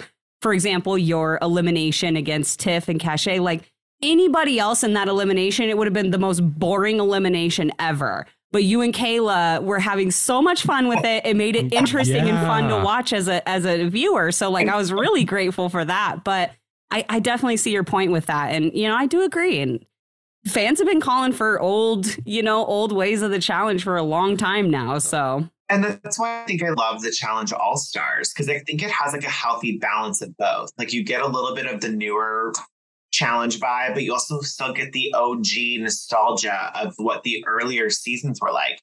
Right. And I think why I liked the earlier seasons too is because I was watching Real World at the same time. So it was yeah. fun to see those Real World dynamics and those Road Rule dynamics then carry over. And how would they end up working, if, especially if they didn't like each other? Like, how are you now going to have to work together on these shows to win? So that's why I like the earlier seasons. And maybe it was when the Real World kind of fell off. And then it mm-hmm. was the, the challenge. Like, I love that they have veterans. Like, don't get me wrong. But when it's the same people ten seasons in a row, like I'm not interested because I'm yeah. not invested anymore. Like I want to see new faces. I, I, I've seen fans online for years say, Fresh Meat, like bring fresh faces into the challenge universe who've never done a show before. Because I loved Fresh Meat. Like that's oh, yeah. the show is so successful. So I would love to see that again. See, just I think faces on the max. Yeah. Like, don't get me wrong. I think every part of reality T V and every show has a toxic part of their fandom, right? Mm-hmm. Uh, I think the challenge is on a different level. I mean, I think it's it's up there with Big Brother um, yes. as far as some of the toxicity I've seen. And, and not to say that there isn't really good aspects of every fandom, because there are, and we've talked about it. Oh, yeah. But it's it's the conundrum of the challenge fan, which is, we want the old school challenges and we want to see new faces and rookies, but we also are going to complain about those rookies the whole time and say we want our O G vets back. And it's like, well, you can't have both. You yeah. have to you have to have someone to continue the show on. And that's why I think what they did on C B S was such a great idea, is because you're bringing in people that have reality T V experience, but no experience. Familiar faces. People yeah. are familiar with your faces, but. But you've never played the show before. And so you guys played it your way of playing the challenge, not the way that C T and Johnny Bananas and Wes play it, or Laurel and Cara, but the way you play it, the way James mm-hmm. plays it, the way Tyson would play it, you know, and it, it created such an interesting dynamic. And that's one part of the show that I really loved, because it mm-hmm. did feel a bit like Fresh Meat, mm-hmm. like a throwback to the older shows. And you still had a familiarity with some of us, right? Like yeah. you watch these shows, there's a familiarity there, but then you're like, oh, well, now they're being thrown into a completely new game. Yes. So it still feels fresh. It still feels new, but you still get the familiarity of the different relationships that are carrying over and bleeding into the Challenge U S A. Yeah. So yeah, yeah. I think that's that's why I loved being a part of it, because it's like I watched all these people, but like we're all doing this for the first time together. Yeah. Exactly. And that was always my thing. Like anytime I would see, because we obviously we have the podcast, but we run like some some uh, Facebook fan groups and other stuff like that. And I would see that constantly. Like, oh, I I'm not getting into U S A. And I'm like, you ever watched any of the, the C B S shows? And they're like, no. And I'm like, that's why you're not getting into it, because you don't you're not feeling connected with these people. And so, you know, that's why I love it, because I've watched all these people before. So it's it's, you know, it's easy to relate to that. But I I do like that, or I did like that it was a new approach to the game. And it wasn't just, you know, all these vets coming in and shooting at the four rookies that are on the cast. And it was just, it was a new approach, a new way to play the game. And I loved it. I hope they do more, to be honest. I, I do too, because I would love the opportunity to do it again. I just think that the algorithm needs to go away. I don't yes. want to see that format. I think that format would actually be great for the flagship show, because it totally breaks up the whole veteran versus rookie type gameplay that I feel like is so common. Yeah. It would break that up, because now yes. you don't, you can't really play by that gameplay anymore. You have to play with who your partner is every round and whatever background that they have. I just didn't like the algorithm for Challenge U S A. I didn't either. I think they would have been much more suited if they would have went like more a cutthroat type season on mm-hmm. U S A, but not, you couldn't have like, you had three teams and it would go like Survivor, Big Brother, Amazing Race, like all together instead of, um, I'm sorry, all combined in different three. So in one group, you'd have yourself, a couple Survivors, a couple Amazing Race, a couple Love Islanders, same with the second team. So it would form that new alliance. Mm-hmm. And my only other downside to the Challenge U S A was, and I'm sure you'll agree, was the the living quarters situation. You guys all oh. being in those like jail cell bunk beds. Like that's not the challenge. You know, the challenges you guys are in, you know, certain rooms. Lavish where those house. Alliances can form and nurture because you guys mm-hmm. share a room together. When you guys are all in the open together, you don't get that dynamic anymore. And I think that kind of missed. Um, and I think, you know, it's it's funny. I mean, the, like you said, the challenge fandom can be very toxic, and they're also very opinionated. And I love it. Like, I love to engage on Twitter. Don't get me wrong. But that was the biggest criticism people have. And I think even some of the O G challenge people are like, oh, these C B S people are complaining about their living quarters. I'm like, but you're, it's not that serious, first off, but also no. the breath, like it made it hard to play a game because everyone's always exposed and in the open. Yeah. I think people were afraid sometimes to really have those game conversations. But also, like, we were told before we left that it was going to be very similar to Challenge All-Stars. And I think a lot mm. of us, when we heard that, we're like, oh my gosh, like the house is going to be great. We're going to be put up in these really beautiful, because every Challenge All-Star seasons, they've lived in a villa or some sort of house. Yeah. Yep. So we went in with this preconceived idea. We totally know what we signed up for. That's not the issue. It's just, we all thought based on what we were told that the housing situation would have been different, but we also, I get it. It's a reality show. Like I'll, I, Look, I'll sleep on a beach. I want to do Survivor. So sleeping in those bunk beds, which were, felt very Squid Games, wasn't an issue for me. But I do think it made it hard to play the game when everything is out in the open. Yeah. yeah. And, and and I'm not trying to say that like you guys are wrong for complaining because they weren't luxurious beds. I think it was literally a disservice to the game, the game. and the viewer mm-hmm. that you guys didn't get those separate rooms where those alliances start. Like mm-hmm. if you're watching Ride or Dies right now, the first two episodes, it's all about this group in this one room, mm-hmm. you know, and, and that's, and you see it on All-Stars too, the treehouse. Like, yeah. yes, yes, you, you build. And that's why, that's one thing I was really adamant about was the room situation. But then when I saw the house uh-huh. and it was a big open room, I was very careful on where I slept. I knew yeah. I wanted to sleep next to Kayla and Leo because we obviously had to work together. There's only three of us.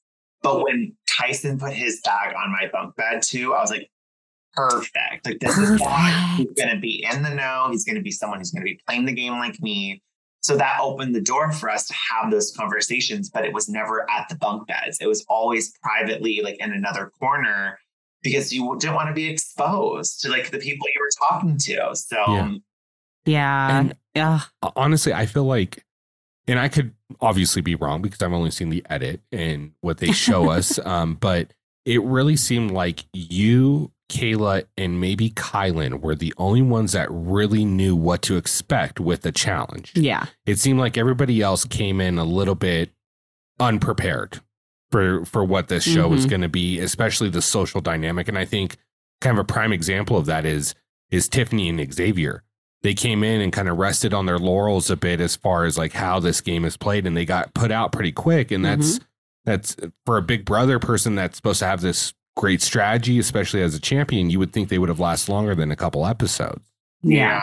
Yeah. Guys, I think, I think a lot of us were challenged fans. I think Kayla, Kylan, and I were probably a little bit more vocal, but I also think that we knew going into it how to maneuver, because I think we all watch these shows. I think if you don't watch all the shows on C B S and you're there, you don't really know how people play the game. So yeah. It can kind of rest on what you're comfortable with or familiar with because you don't know anybody else. Right. Uh, with Xavier, I feel like he kind of got screwed. Yeah, out of the algorithm, unfortunately, but he is a huge challenge fan, and I would love for him to have, but you know, the opportunity to come back and play. Tiffany, yeah, I think she's been pretty open about how she just didn't train as much as she should have for the show. Yeah, yeah, yeah. No, and that's that's totally understandable too.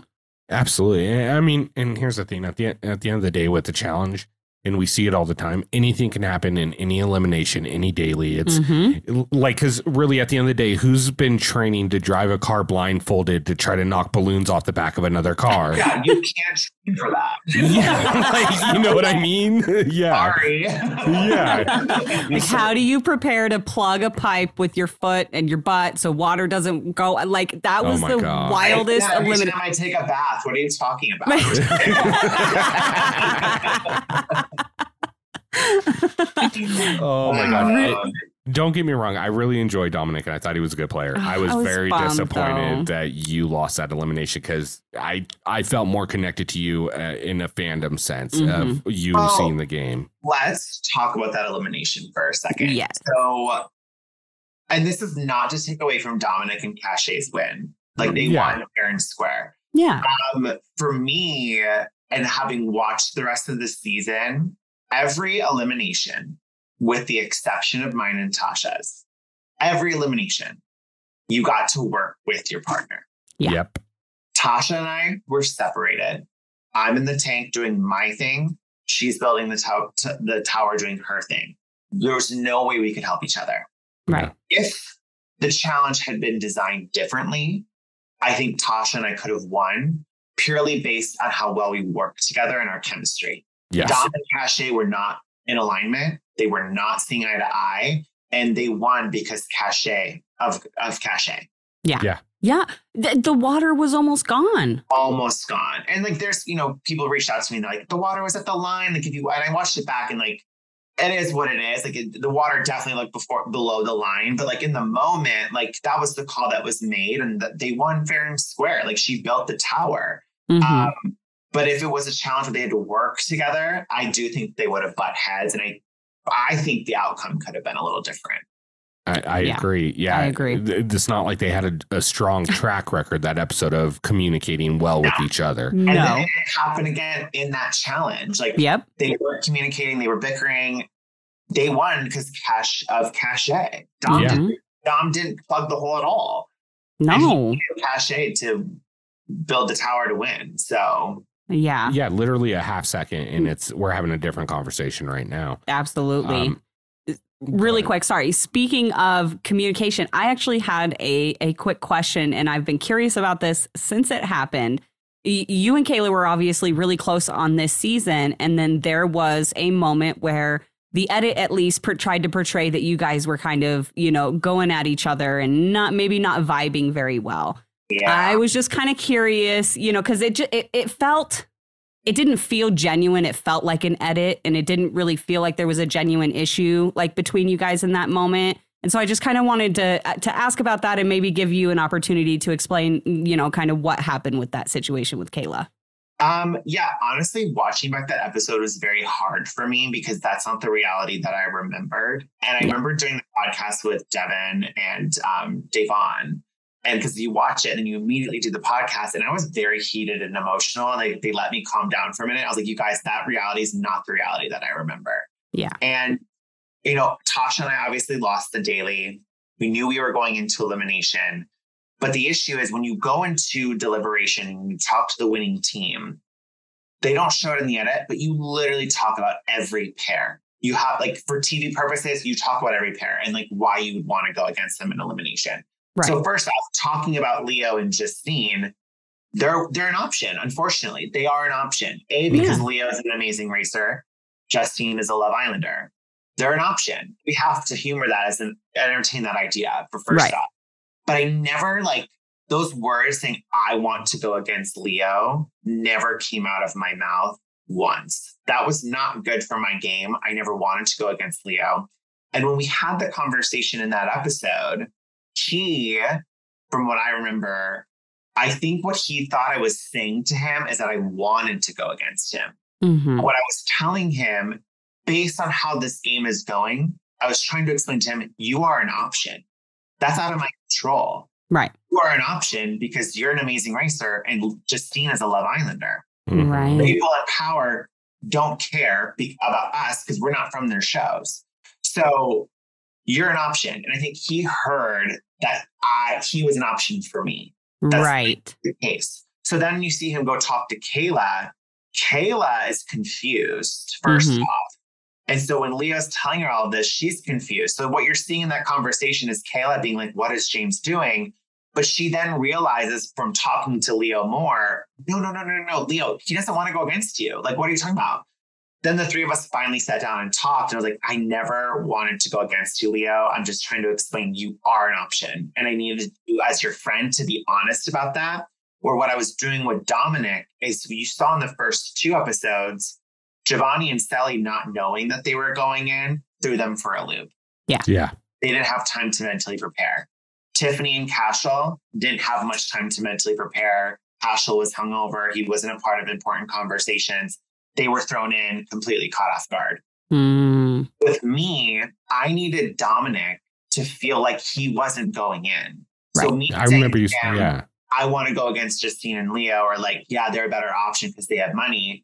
I'm trying to make Dom feel secure. I'm trying to make Dominic feel comfortable mm-hmm. because he's right. so held on on wanting to go in. I was like, you're not going to go in. You're not going to go in. No matter how hard we tried, I just, there was no convincing Dom otherwise. He yeah. wanted to go into elimination. But what the edit did not show is that David and Shannon were actually an option. And that's what Tasha and I were pushing. We wanted to go against David and Shannon. I love my girl Shannon. But at the end of the day, I needed to protect Leo because that's the last option I wanted to go in against. And I didn't want to go against Dom because I was working with Survivor. Yeah. So David and Shannon going in, unfortunately, would have been better for us. And they also didn't really work well together. So that was what we wanted to have happen. But I think the edit for drama- dramatic purposes made it seem like Amazing Race had a tiff. And we we didn't. We, that was never whatsoever. Oh, God. Yeah. yeah and it, that's that's what it felt like. It felt like the editors were trying to force yeah. this like issue, or, you know, or portray this issue that wasn't truly there. And it just it felt so very disingenuous what they were showing. And so I was always curious how much of that was actually true.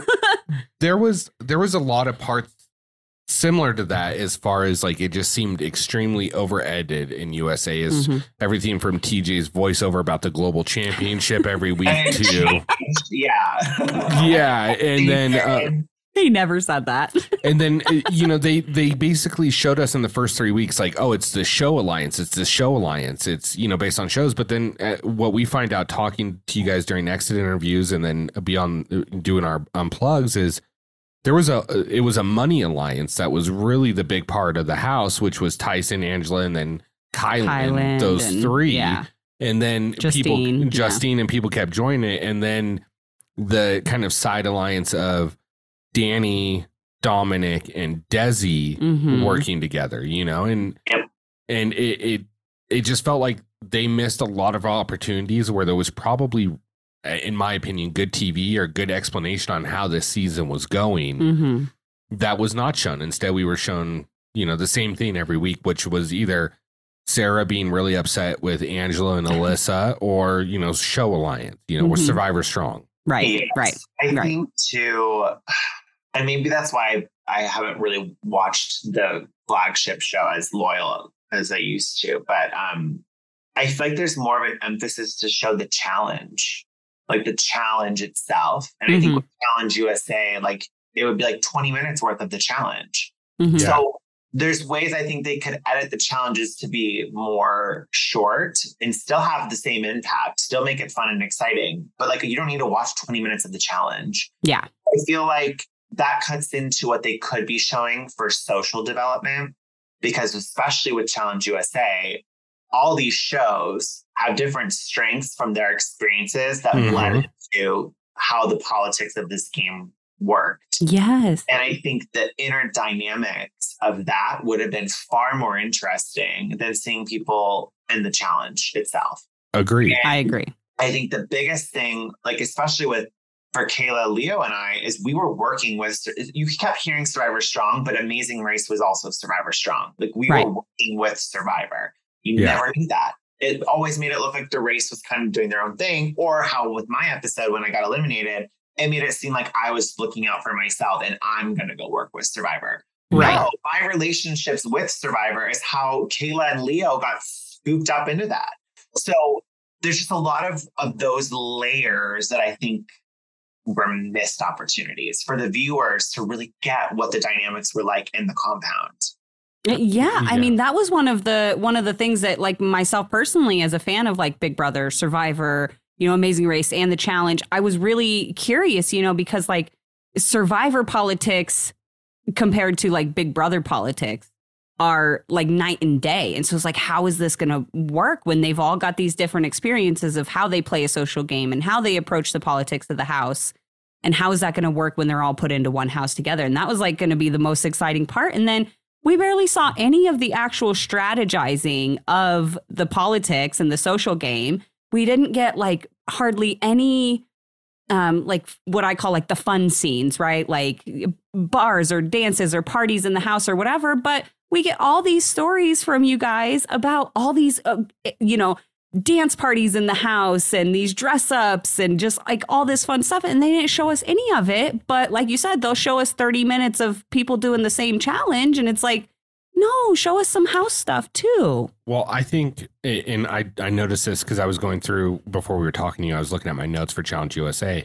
And it, like the the house sections are like three or four bullet points. And then it's like a paragraph for the challenge and mm-hmm. then three or four bullet points for deliberation, then a paragraph for the elimination. Yeah. Now, when I look at our notes for Challenge Ride or Dies, it's a paragraph for the house section, a little bit shorter of a paragraph for the, yeah. for the daily. And then the house deliberation party scene's a paragraph. And then the elimination's really short. So I think maybe they maybe it's because it was on C B S, they felt they need to change the format to show more of the uh, competitive fifth sport part of it instead and of what the challenge like really setting is. Setting it up for the global tournament, right? Right. Like, yeah. You're, that makes total sense. I think that's a really good take on that. I I also think the format itself of Challenge U S A, you lost a lot of that gameplay or mm-hmm. a lot of social strategies because the only people that really mattered are the team that won. Yeah. Two people, because they're going to decide who goes in. I would have preferred a house vote. I would have right. preferred seeing how the house maneuvered yes. to make sure that they weren't thrown in. Like, as much as like the losing team has a say, they're not the ones in control. So seeing the deliberation between the losing team and the team in power, that even in itself, not that interesting because the losing team doesn't have much of a say.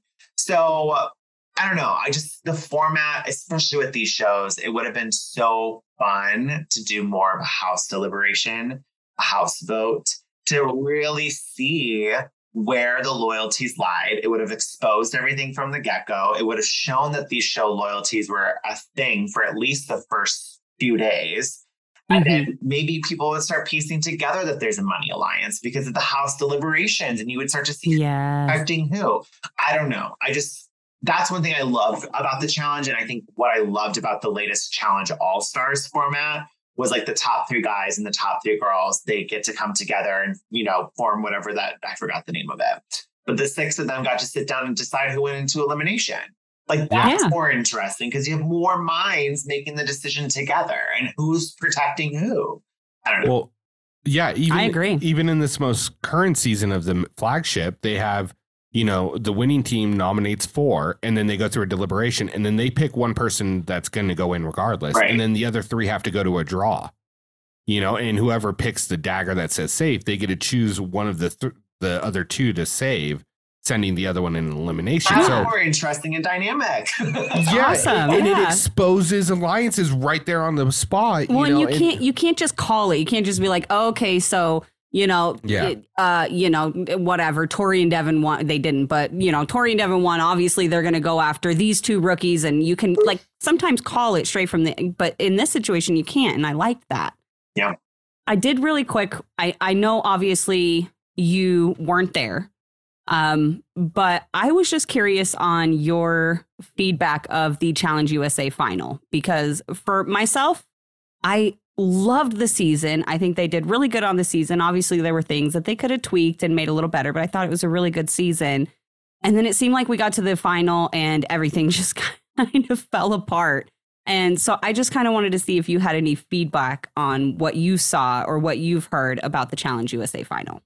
Yeah. Um, I think the final um, was a lot more brutal than I think it showed. Um, just from, I mean, I spoke to mostly everyone when they came back, like a day after filming the final back in the spring. And everyone told me right off the bat about how like awful it was, just like how brutal the elements, the conditions were. It was insane. So I kind mm-hmm. of got to hear their side of their experience. But then when I watched it, I was like, from a viewer perspective, that didn't come off hardly at all. Like, you're not seeing how these elements and the conditions of just being in the, what is it, Patagonia yeah. and the mountains, how it really wore down on everyone.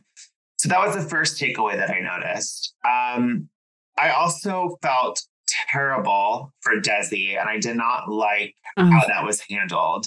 And again, yeah. I'm saying that as a viewer, I thought that was unfair, but also just being a friend of hers and knowing how badly she wanted it. And I really think she potentially could have won it, to be honest. Um, yes. I felt terrible for her. I yeah, that that was not handled well, especially from the jump with Ben not being medically cleared. They were already down one. And then there was that rule of what, you know, the girls would have to do one, you know, leg of the final by themselves. I think the easy fix would just let Desi pair up with one of the girls. Yeah. But it, it wouldn't have really changed much.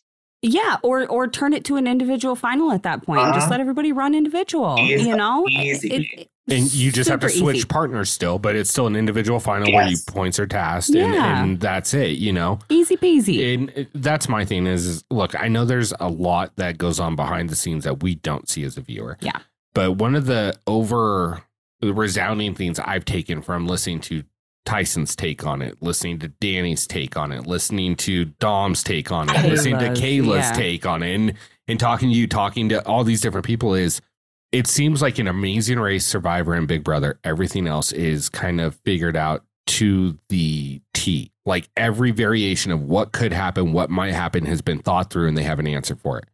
We're in the challenge. It seems very much more by the seam of the pants. We've got a loose outline of what you guys are going to be doing, and we'll go we'll with figure the, it out as we go. Yeah, and and that's kind of the the the gist I've gotten from mm-hmm. it. Um, obviously, that this probably includes hurt feelings from certain people that are giving certain explanations, but that's the overall gist I'm getting. Yeah, I mean, I think it's hard too, like you said, coming from all of our shows. And then being thrown into this, I'm always the type of person that I'd like to give benefit of the doubt. I like to yeah. think, you know, this is the first time they've done Challenge U S A. This is the first time they've worked with us. It's a completely right. new group of people that they're just trying to maneuver all of our personalities and how we work, whatever. So I'm sure it was a lot of figuring out and a lot of things that had to kind of be moving parts as the season progressed, especially because this was kind of like the precursor for the global tournament. So I think there's probably a lot going on behind the scenes that we as challengers didn't see or didn't really, you know, understand in terms of the complexity of it. Mm-hmm. Um, I hope, and I, I am hopeful that if it does continue, that there's a lot of room for growth. And I would love to know that maybe some of the feedback from all of us that we have shared, whether it's with interviews with different podcasts or with after you're eliminated, you talk to production after you're eliminated and you talk about your experience with them, that hopefully they talk, they take what we have to say and use it as constructive criticism. Because I don't think any of us hate the show itself. Like we all loved competing. We all loved being a part of it. Um, but I just, I do think there's some tweaks that can be made to really make it better in a way. Yeah. Um, so I think that was my, and again, I wasn't there for that long, but just from my two weeks being there, I was like, you know, there were some things I didn't love about it. I'd be lying yeah. if I was like, I loved every challenge, was incredible. No, there's a lot of things I really did not like about it, but there's also things I really loved about it. Yeah, one of the resounding things that I keep hearing is I, is I've heard people say they wish T J had more of a production role, kind of similar to like what Jeff has on Survivor, where yeah. he has more input on what happens, because make calls on the spot if yeah. need be, you know, yeah. But um, one question I did have, and you know, spoiler for anyone who's getting ready for Global Championship. Um, they've started filming. Obviously, you're looks like you're joining us from your home. And even though you're a previous winner on C B S, I take it you're not on the cast for the Global Championship. Right. Is it because you're disillusioned with the challenge, or would you be open to doing another one in the future? So I actually did get an availability call for the global tournament. I at first was like, I would be interested, but I wasn't really sold on the idea yet. And then because I didn't hear much more after that initial call, I planned life. I wasn't going to put life yeah. on hold. So like we did our one year wedding anniversary trip. I have a charity event that I'm going to. I'm going to Italy next week. So it's just things started to plan, get planned. And so I reached out and I was like, look, like as much as I am interested, I, it's just not going to work for the global tournament. And I think, right. I don't think I would have been ultimately cast seeing this. Speculated and rumored cast list. It looks like there's four people from each spinoff mm-hmm. to represent their country, and then it looks like a lot of O G people. So I don't yeah. think I would have been ultimately cast, but I, I did love that I was contacted for availability. Um, and I even know, like after I got off U S A, like this, I have someone who's kind of like the middleman between me and casting, and manager, if you will, and he had asked if I'd be interested in doing Ride or Dies. Ooh. I, really said, I was like, it's too soon. Like, I'm not ready to leave in a month and a half to go do another show. Like, no, I, I just need some time to process my first experience. So right. um, I said no. And I also joked, I said the only person I would do it with is Kayla, and that girl's going all the way on U S A. So I don't see it happening. Um, yeah. So I like knowing that I had enough of an impact, or that like my experience on the show resonated with a lot of the challenge fans, because I would love the opportunity to come back. I would like a little bit of redemption, because I don't think that I was able to really show fully what I am capable of as a competitor. Like I want to show, like I know that I have a lot of strengths that I bring yeah. to the table as a competitor. It's just unfortunately with the format of Challenge U S A, I don't feel like I got to really show that. I, I think I, I agree one hundred percent, because I think there were certain scenes and certain challenges where we saw the flashes of you being a really good competitor. And then we got the flashes of how good you are at strategy and reading the game itself. Mm-hmm. And I think you would have done very well. My and I would love to see you come back. My biggest fear is, especially with this seeing the speculated class uh, cast for global, is that it's going to be the O Gs teaming out to get oh, the yeah. C B S and global out right away. And I look, I don't want to see that. I would I rather either. see it be like four O Gs or four from the flagship, four from U S A, and four from each of the intera- international. Yeah. So it's more of a level playing ground. And yeah. maybe it'll be like O Gs versus, and then if it's more team based, like, right, like Survivor yeah. with tribes, sure, that makes sense. But if it's a free for all, yeah, with how most of the flagship show goes of veterans versus rookies, it's going to probably be the same for the global tournament, where the O Gs are going to take pride in being like the flagship people. They're the ones that paved the way for the challenge to even get to these spinoffs. They're going to want to defend that legacy, right? Like they're going to want right, yeah. to prove that they are the O Gs. So I, I, yeah, that I can see that absolutely happening. Yeah. But I would love to see another C B S version of the challenge. Yes. I think that has a very specific role. And over time, some you can probably bring in someone like like bring in a Josh Martinez, or bring in some of these other people that have done a little bit of the flagship, but have done C B S shows as well. Yeah. But the great thing about season one, and we've all said this, was that there was nobody from the original flagship. So there was no Perfect. one influencing the way you guys are playing the game. And that really gave us a prime example of what the show could be as well. Mm-hmm. You know, a different yeah. view on it. I think selfishly too, for me, like I think the Challenge U S A, like, let's say the global tournament isn't like a thing that happens every year, but the Challenge has its own spinoff on C B S.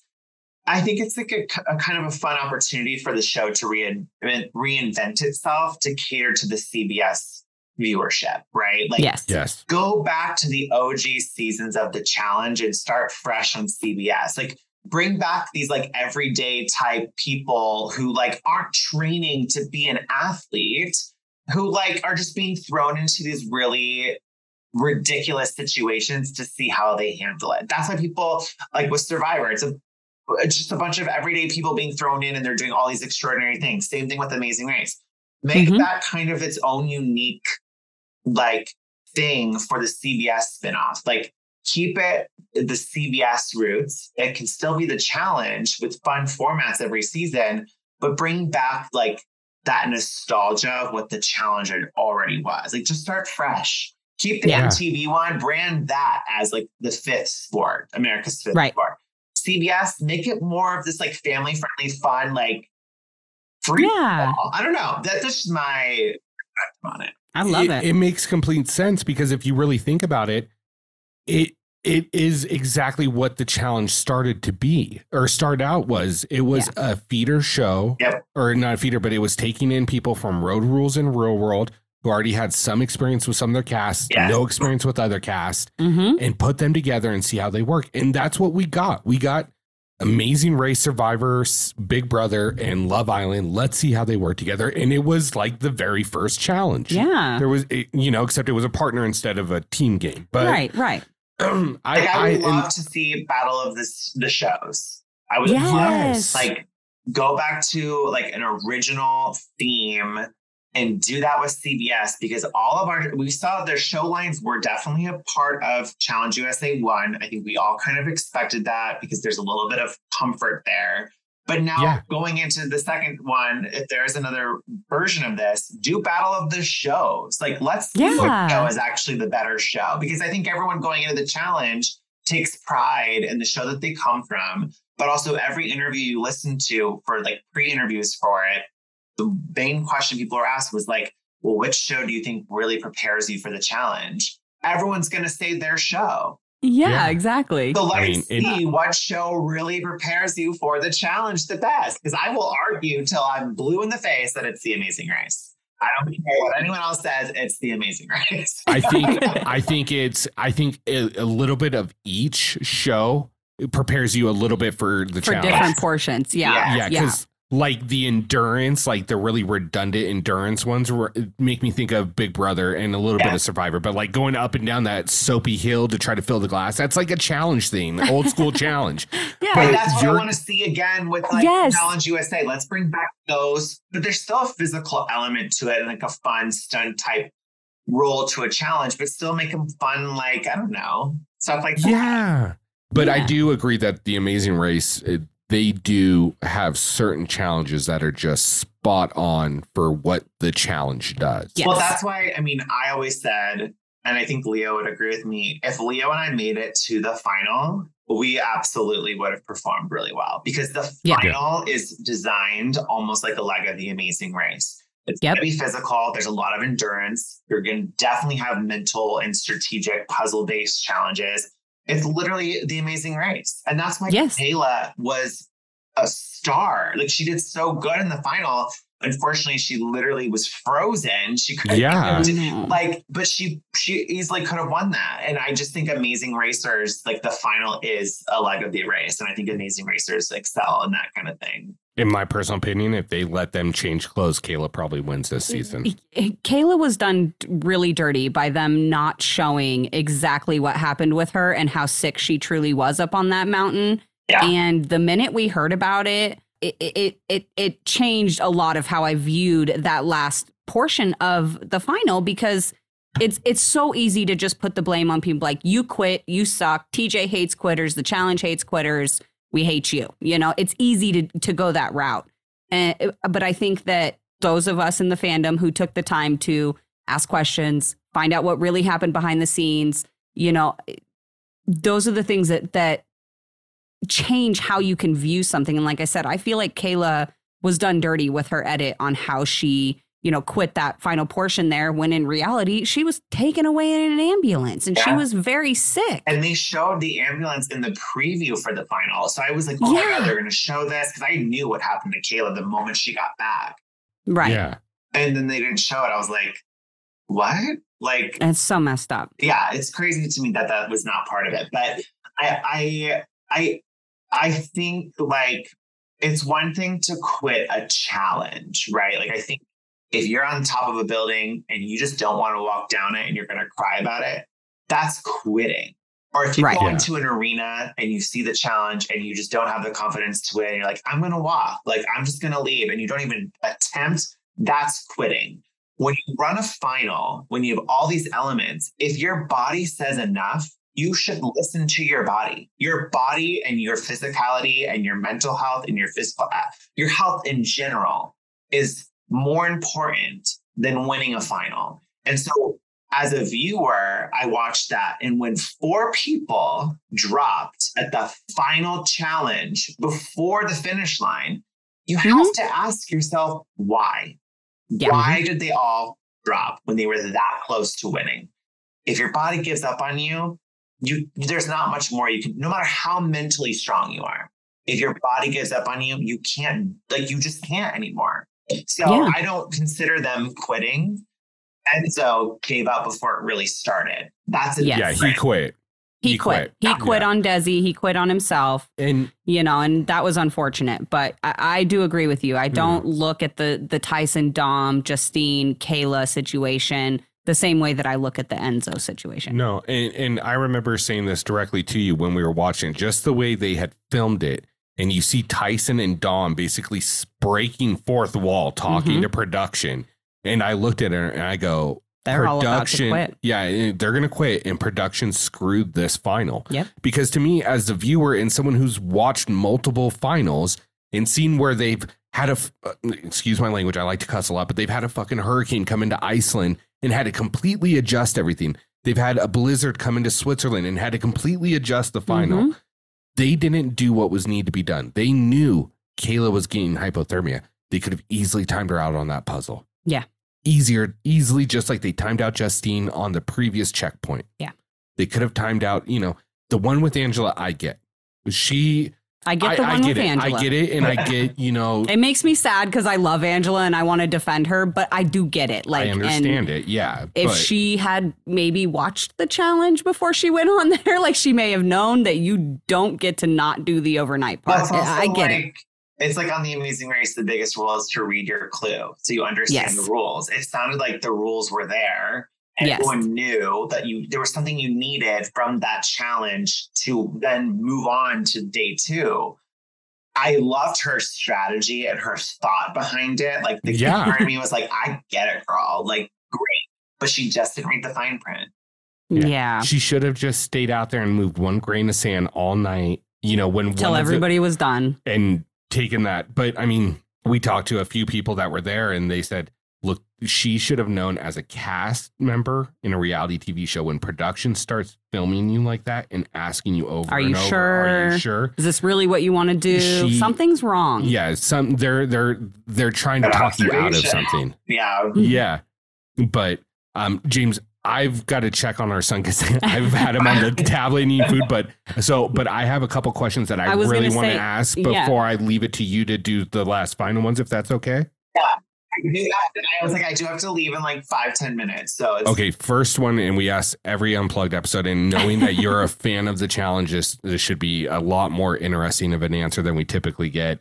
Um, if you were going to build a Mount Rushmore for your top challenge competitors, and I won't make you do it by women and by men, but just top four, who like would they most be? Influential to you? That doesn't have to be the four greatest, just the four most important to James's fandom. Um, John A. This number one oh, for me. I think she's I a very it. underrated challenger. Yeah. Um, and I mean, the fact that she won two All-Stars back-to-back says a lot about her as a competitor. And I really wanted to model her gameplay. Obviously, the format for U S A had a very different plan for me, but she's very good at staying out of eliminations and then performing when she needs to perform. And that's what yeah. I wanted to do. I wanted to try not to ever face an elimination and then win when I needed to win. Right. Um, So Johnny is the first person that comes to mind. Aww, I love it. First. He's my favorite. Um, my God. You know, I just love him for his enthusiasm and the energy he brings to the show. And I appreciate his passion for the challenge. I would have to say Derek.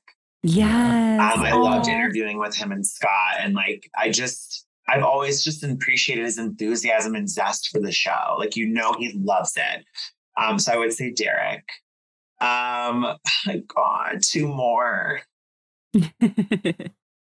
While you're thinking about that, I was going to say Derek had the quote of all six hours of that promo. They called it documentary when he said, "I used to bite people's faces off for a Best Buy gift card." It was just glorious. Bring back challenge prizes. Yeah. I, uh, damn, that's so tough.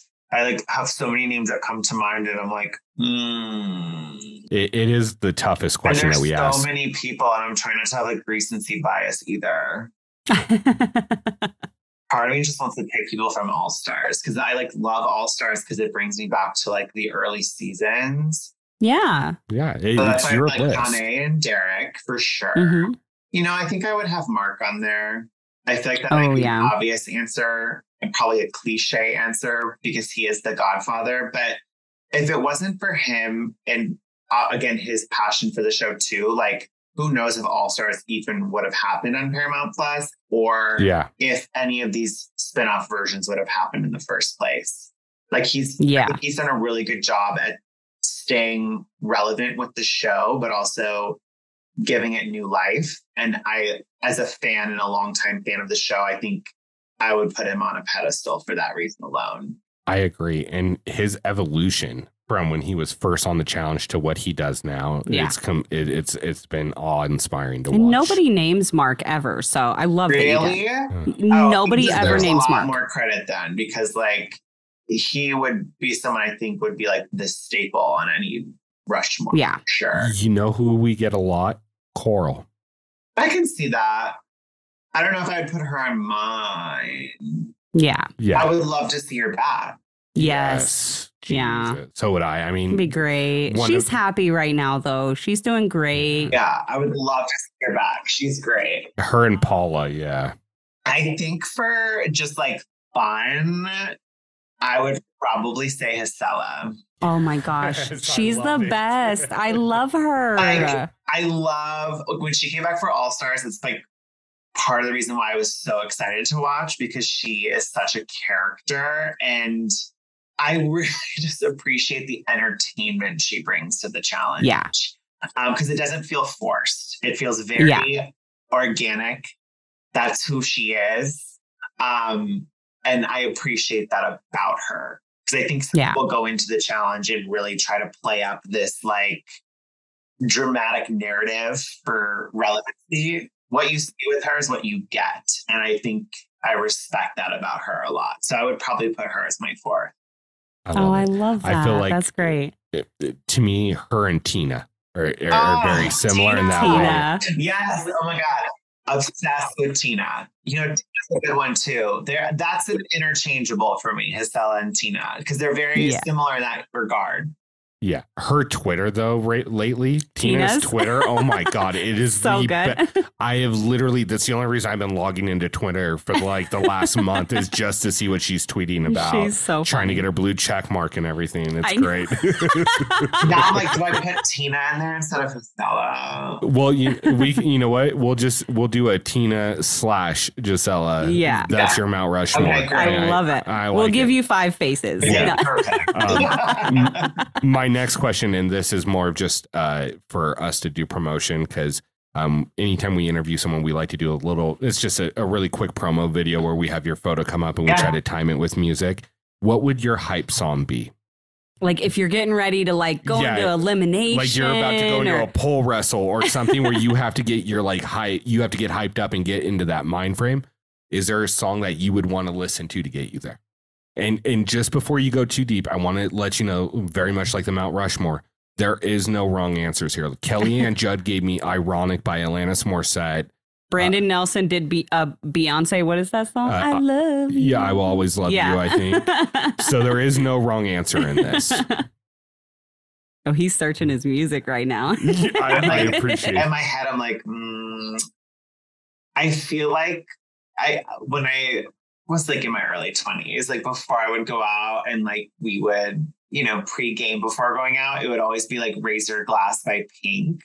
Oh my like gosh. Our hype song to go out. So yes. That's what comes to mind. I love that song so much.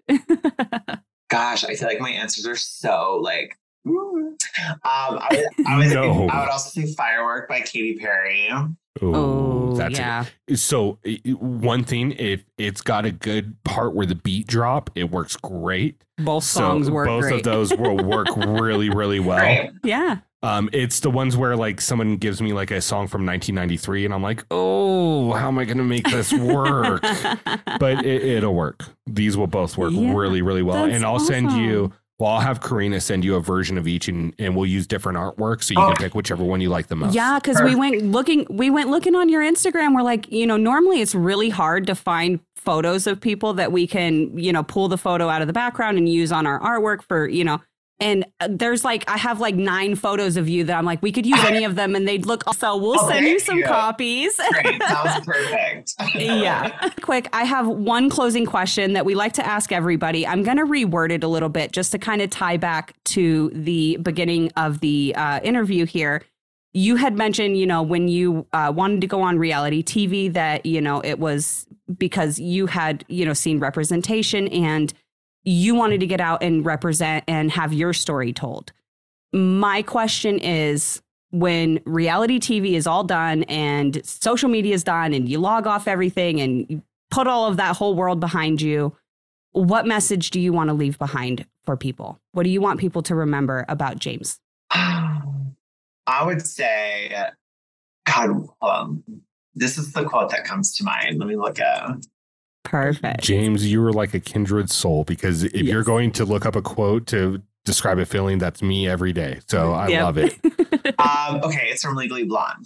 Blonde. It yes. will be that being true to yourself never goes out of style, because I think that by staying true to who I am, that's what I think resonates with viewers. Like, I'm not going to be someone I'm not. Like, what you see with right. me is what you get.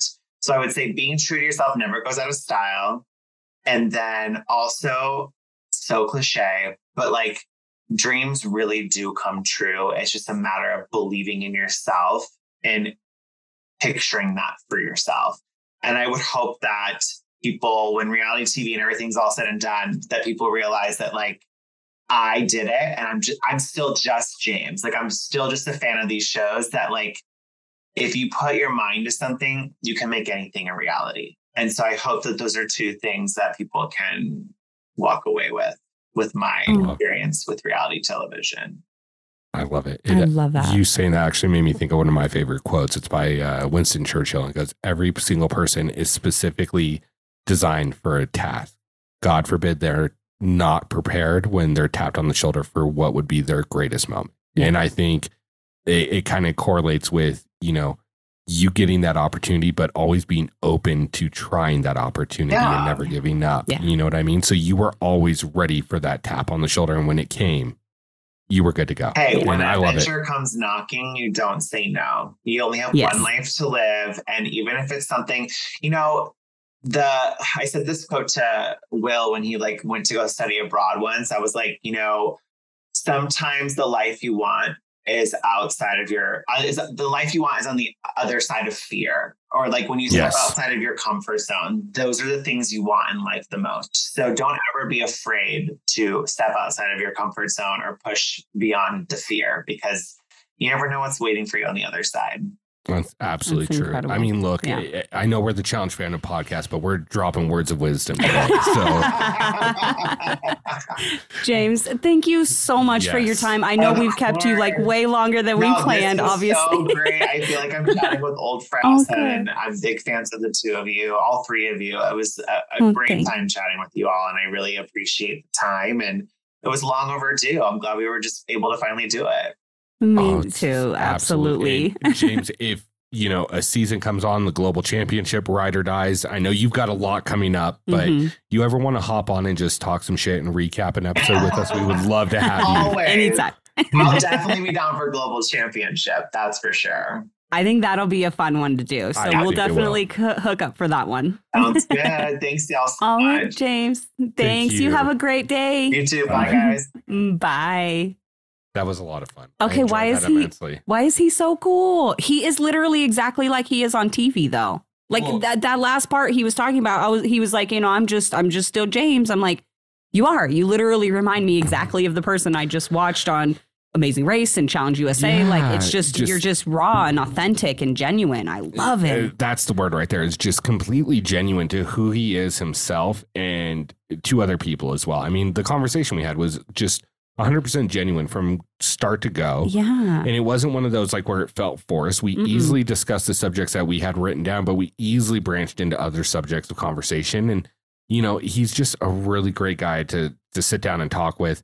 And look, it, it just rings true of, and I give it to casting on this, that they have a hell of a knack for picking out some very charismatic people to be on their shows. Um, yeah, because James is over the top in his charisma, and it was a, a, an absolute pleasure to talk with him.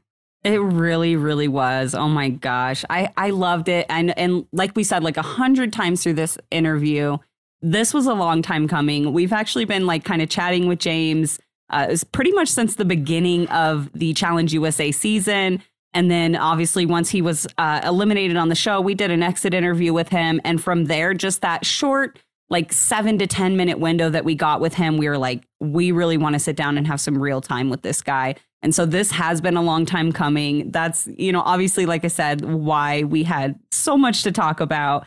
And he's done so many cool things in his life. And he truly is an adventurer. Like he's one of those, like you said, you know, if if an opportunity comes his way, he's he's going to take it and he's going to embrace it for what it is. And he's going to soak up as much of those experiences and opportunities as he can. And I think that's such an incredible thing because so many people would shy away from situations like that that make them uncomfortable or, you know, it, it, like the amazing racing and potentially having to go into areas where he might not be or feel safe. And, you know, to still take that leap of faith to go on that show and to do the, go travel to all these different countries and do all these different things like that. That's just. Ah, it's incredible. I love James. His energy is contagious. And, you know, I, I honestly, I hope we see him on T V more. Put him on all the shows. Put him on Survivor. Put him on Big Brother. Right. Put him on, I don't know, whatever, whatever shows they have out there. Put James on our T V. We need more of him. And I can't wait to have him back on this podcast because I think As as awesome and fun as it was to do an Unplugged with him, I think doing a roundtable with him is going to be a lot of fun as well. Oh, my gosh. Look, here's my thing. Like, I almost like don't get me wrong. I absolutely wanted to sit down and have this conversation. And oh, interview yeah. James. Yeah. And I enjoyed it immensely. But I have been biting at the opportunity to have him on for a roundtable based solely on his performance from the first two episodes of Challenge U S A. And him reading that house like a fucking book. Yes. I want his opinions on current episodes that we're watching. And I am more than happy to wait till Global Championships to get that. Yes. But with that being said, this was a phenomenal interview. I truly enjoyed it. It yeah. was it was a joy. I learned a little bit about Amazing Race I didn't know before. Mm-hmm. Thank you, James. And you know what? I'm going to go catch up and try to watch Derek and Claire do their thing this yeah, season. Yeah, we do need to catch up on that one. And, uh, you know, maybe try to go back and watch James this season just to get a better appreciation of the guy he is and, and learn a little bit more about his hubby, who seems like a really awesome guy, too. Yeah, Will, you know what? Shout out to Will. I want to have Will on the podcast sometime, too, because he seems like he would be a lot of fun, too. Maybe we'll try to get Will on for a recap when James does another season at some point. Oh, my gosh. That would be so cool. Have no. Will come on to recap. Don't steal our ideas, guys. Yeah. Please don't. Leave our ideas alone. Anyways, um, guys, w- thank you so much for tuning in. We had an absolute blast. We hope you enjoyed this interview as much as we did uh, having it. Um, with that being said, for myself, Ricky Hayes, my beautiful wife, Karina Hayes, the one and only Tony Stats and Info Lance, um, we want to thank James so much for joining us. We want to thank you guys for tuning in. And as always, uh, be good to each other. If you get a chance, rate us five stars. If not, we're going to think you're a hater. You don't want to be a hater. Just rate us five stars. It's easy. You just click five. You just click the fifth star. It's... It doesn't change anything in your life, but it changes stuff in our life. Be that person. We want to thank you guys. Be a giver. Yeah. We want to thank you guys once again. We wouldn't be, well, we would be here without you, but we're glad you're here to join this. Join in with us. We're I'm glad just, you're here to make us better. Yeah. We're, we're glad you're on this journey with us. But like I said, for all of us at the Challenge Fandom Podcast, thank you guys. We love y'all. Have a great day. Adios. Bye.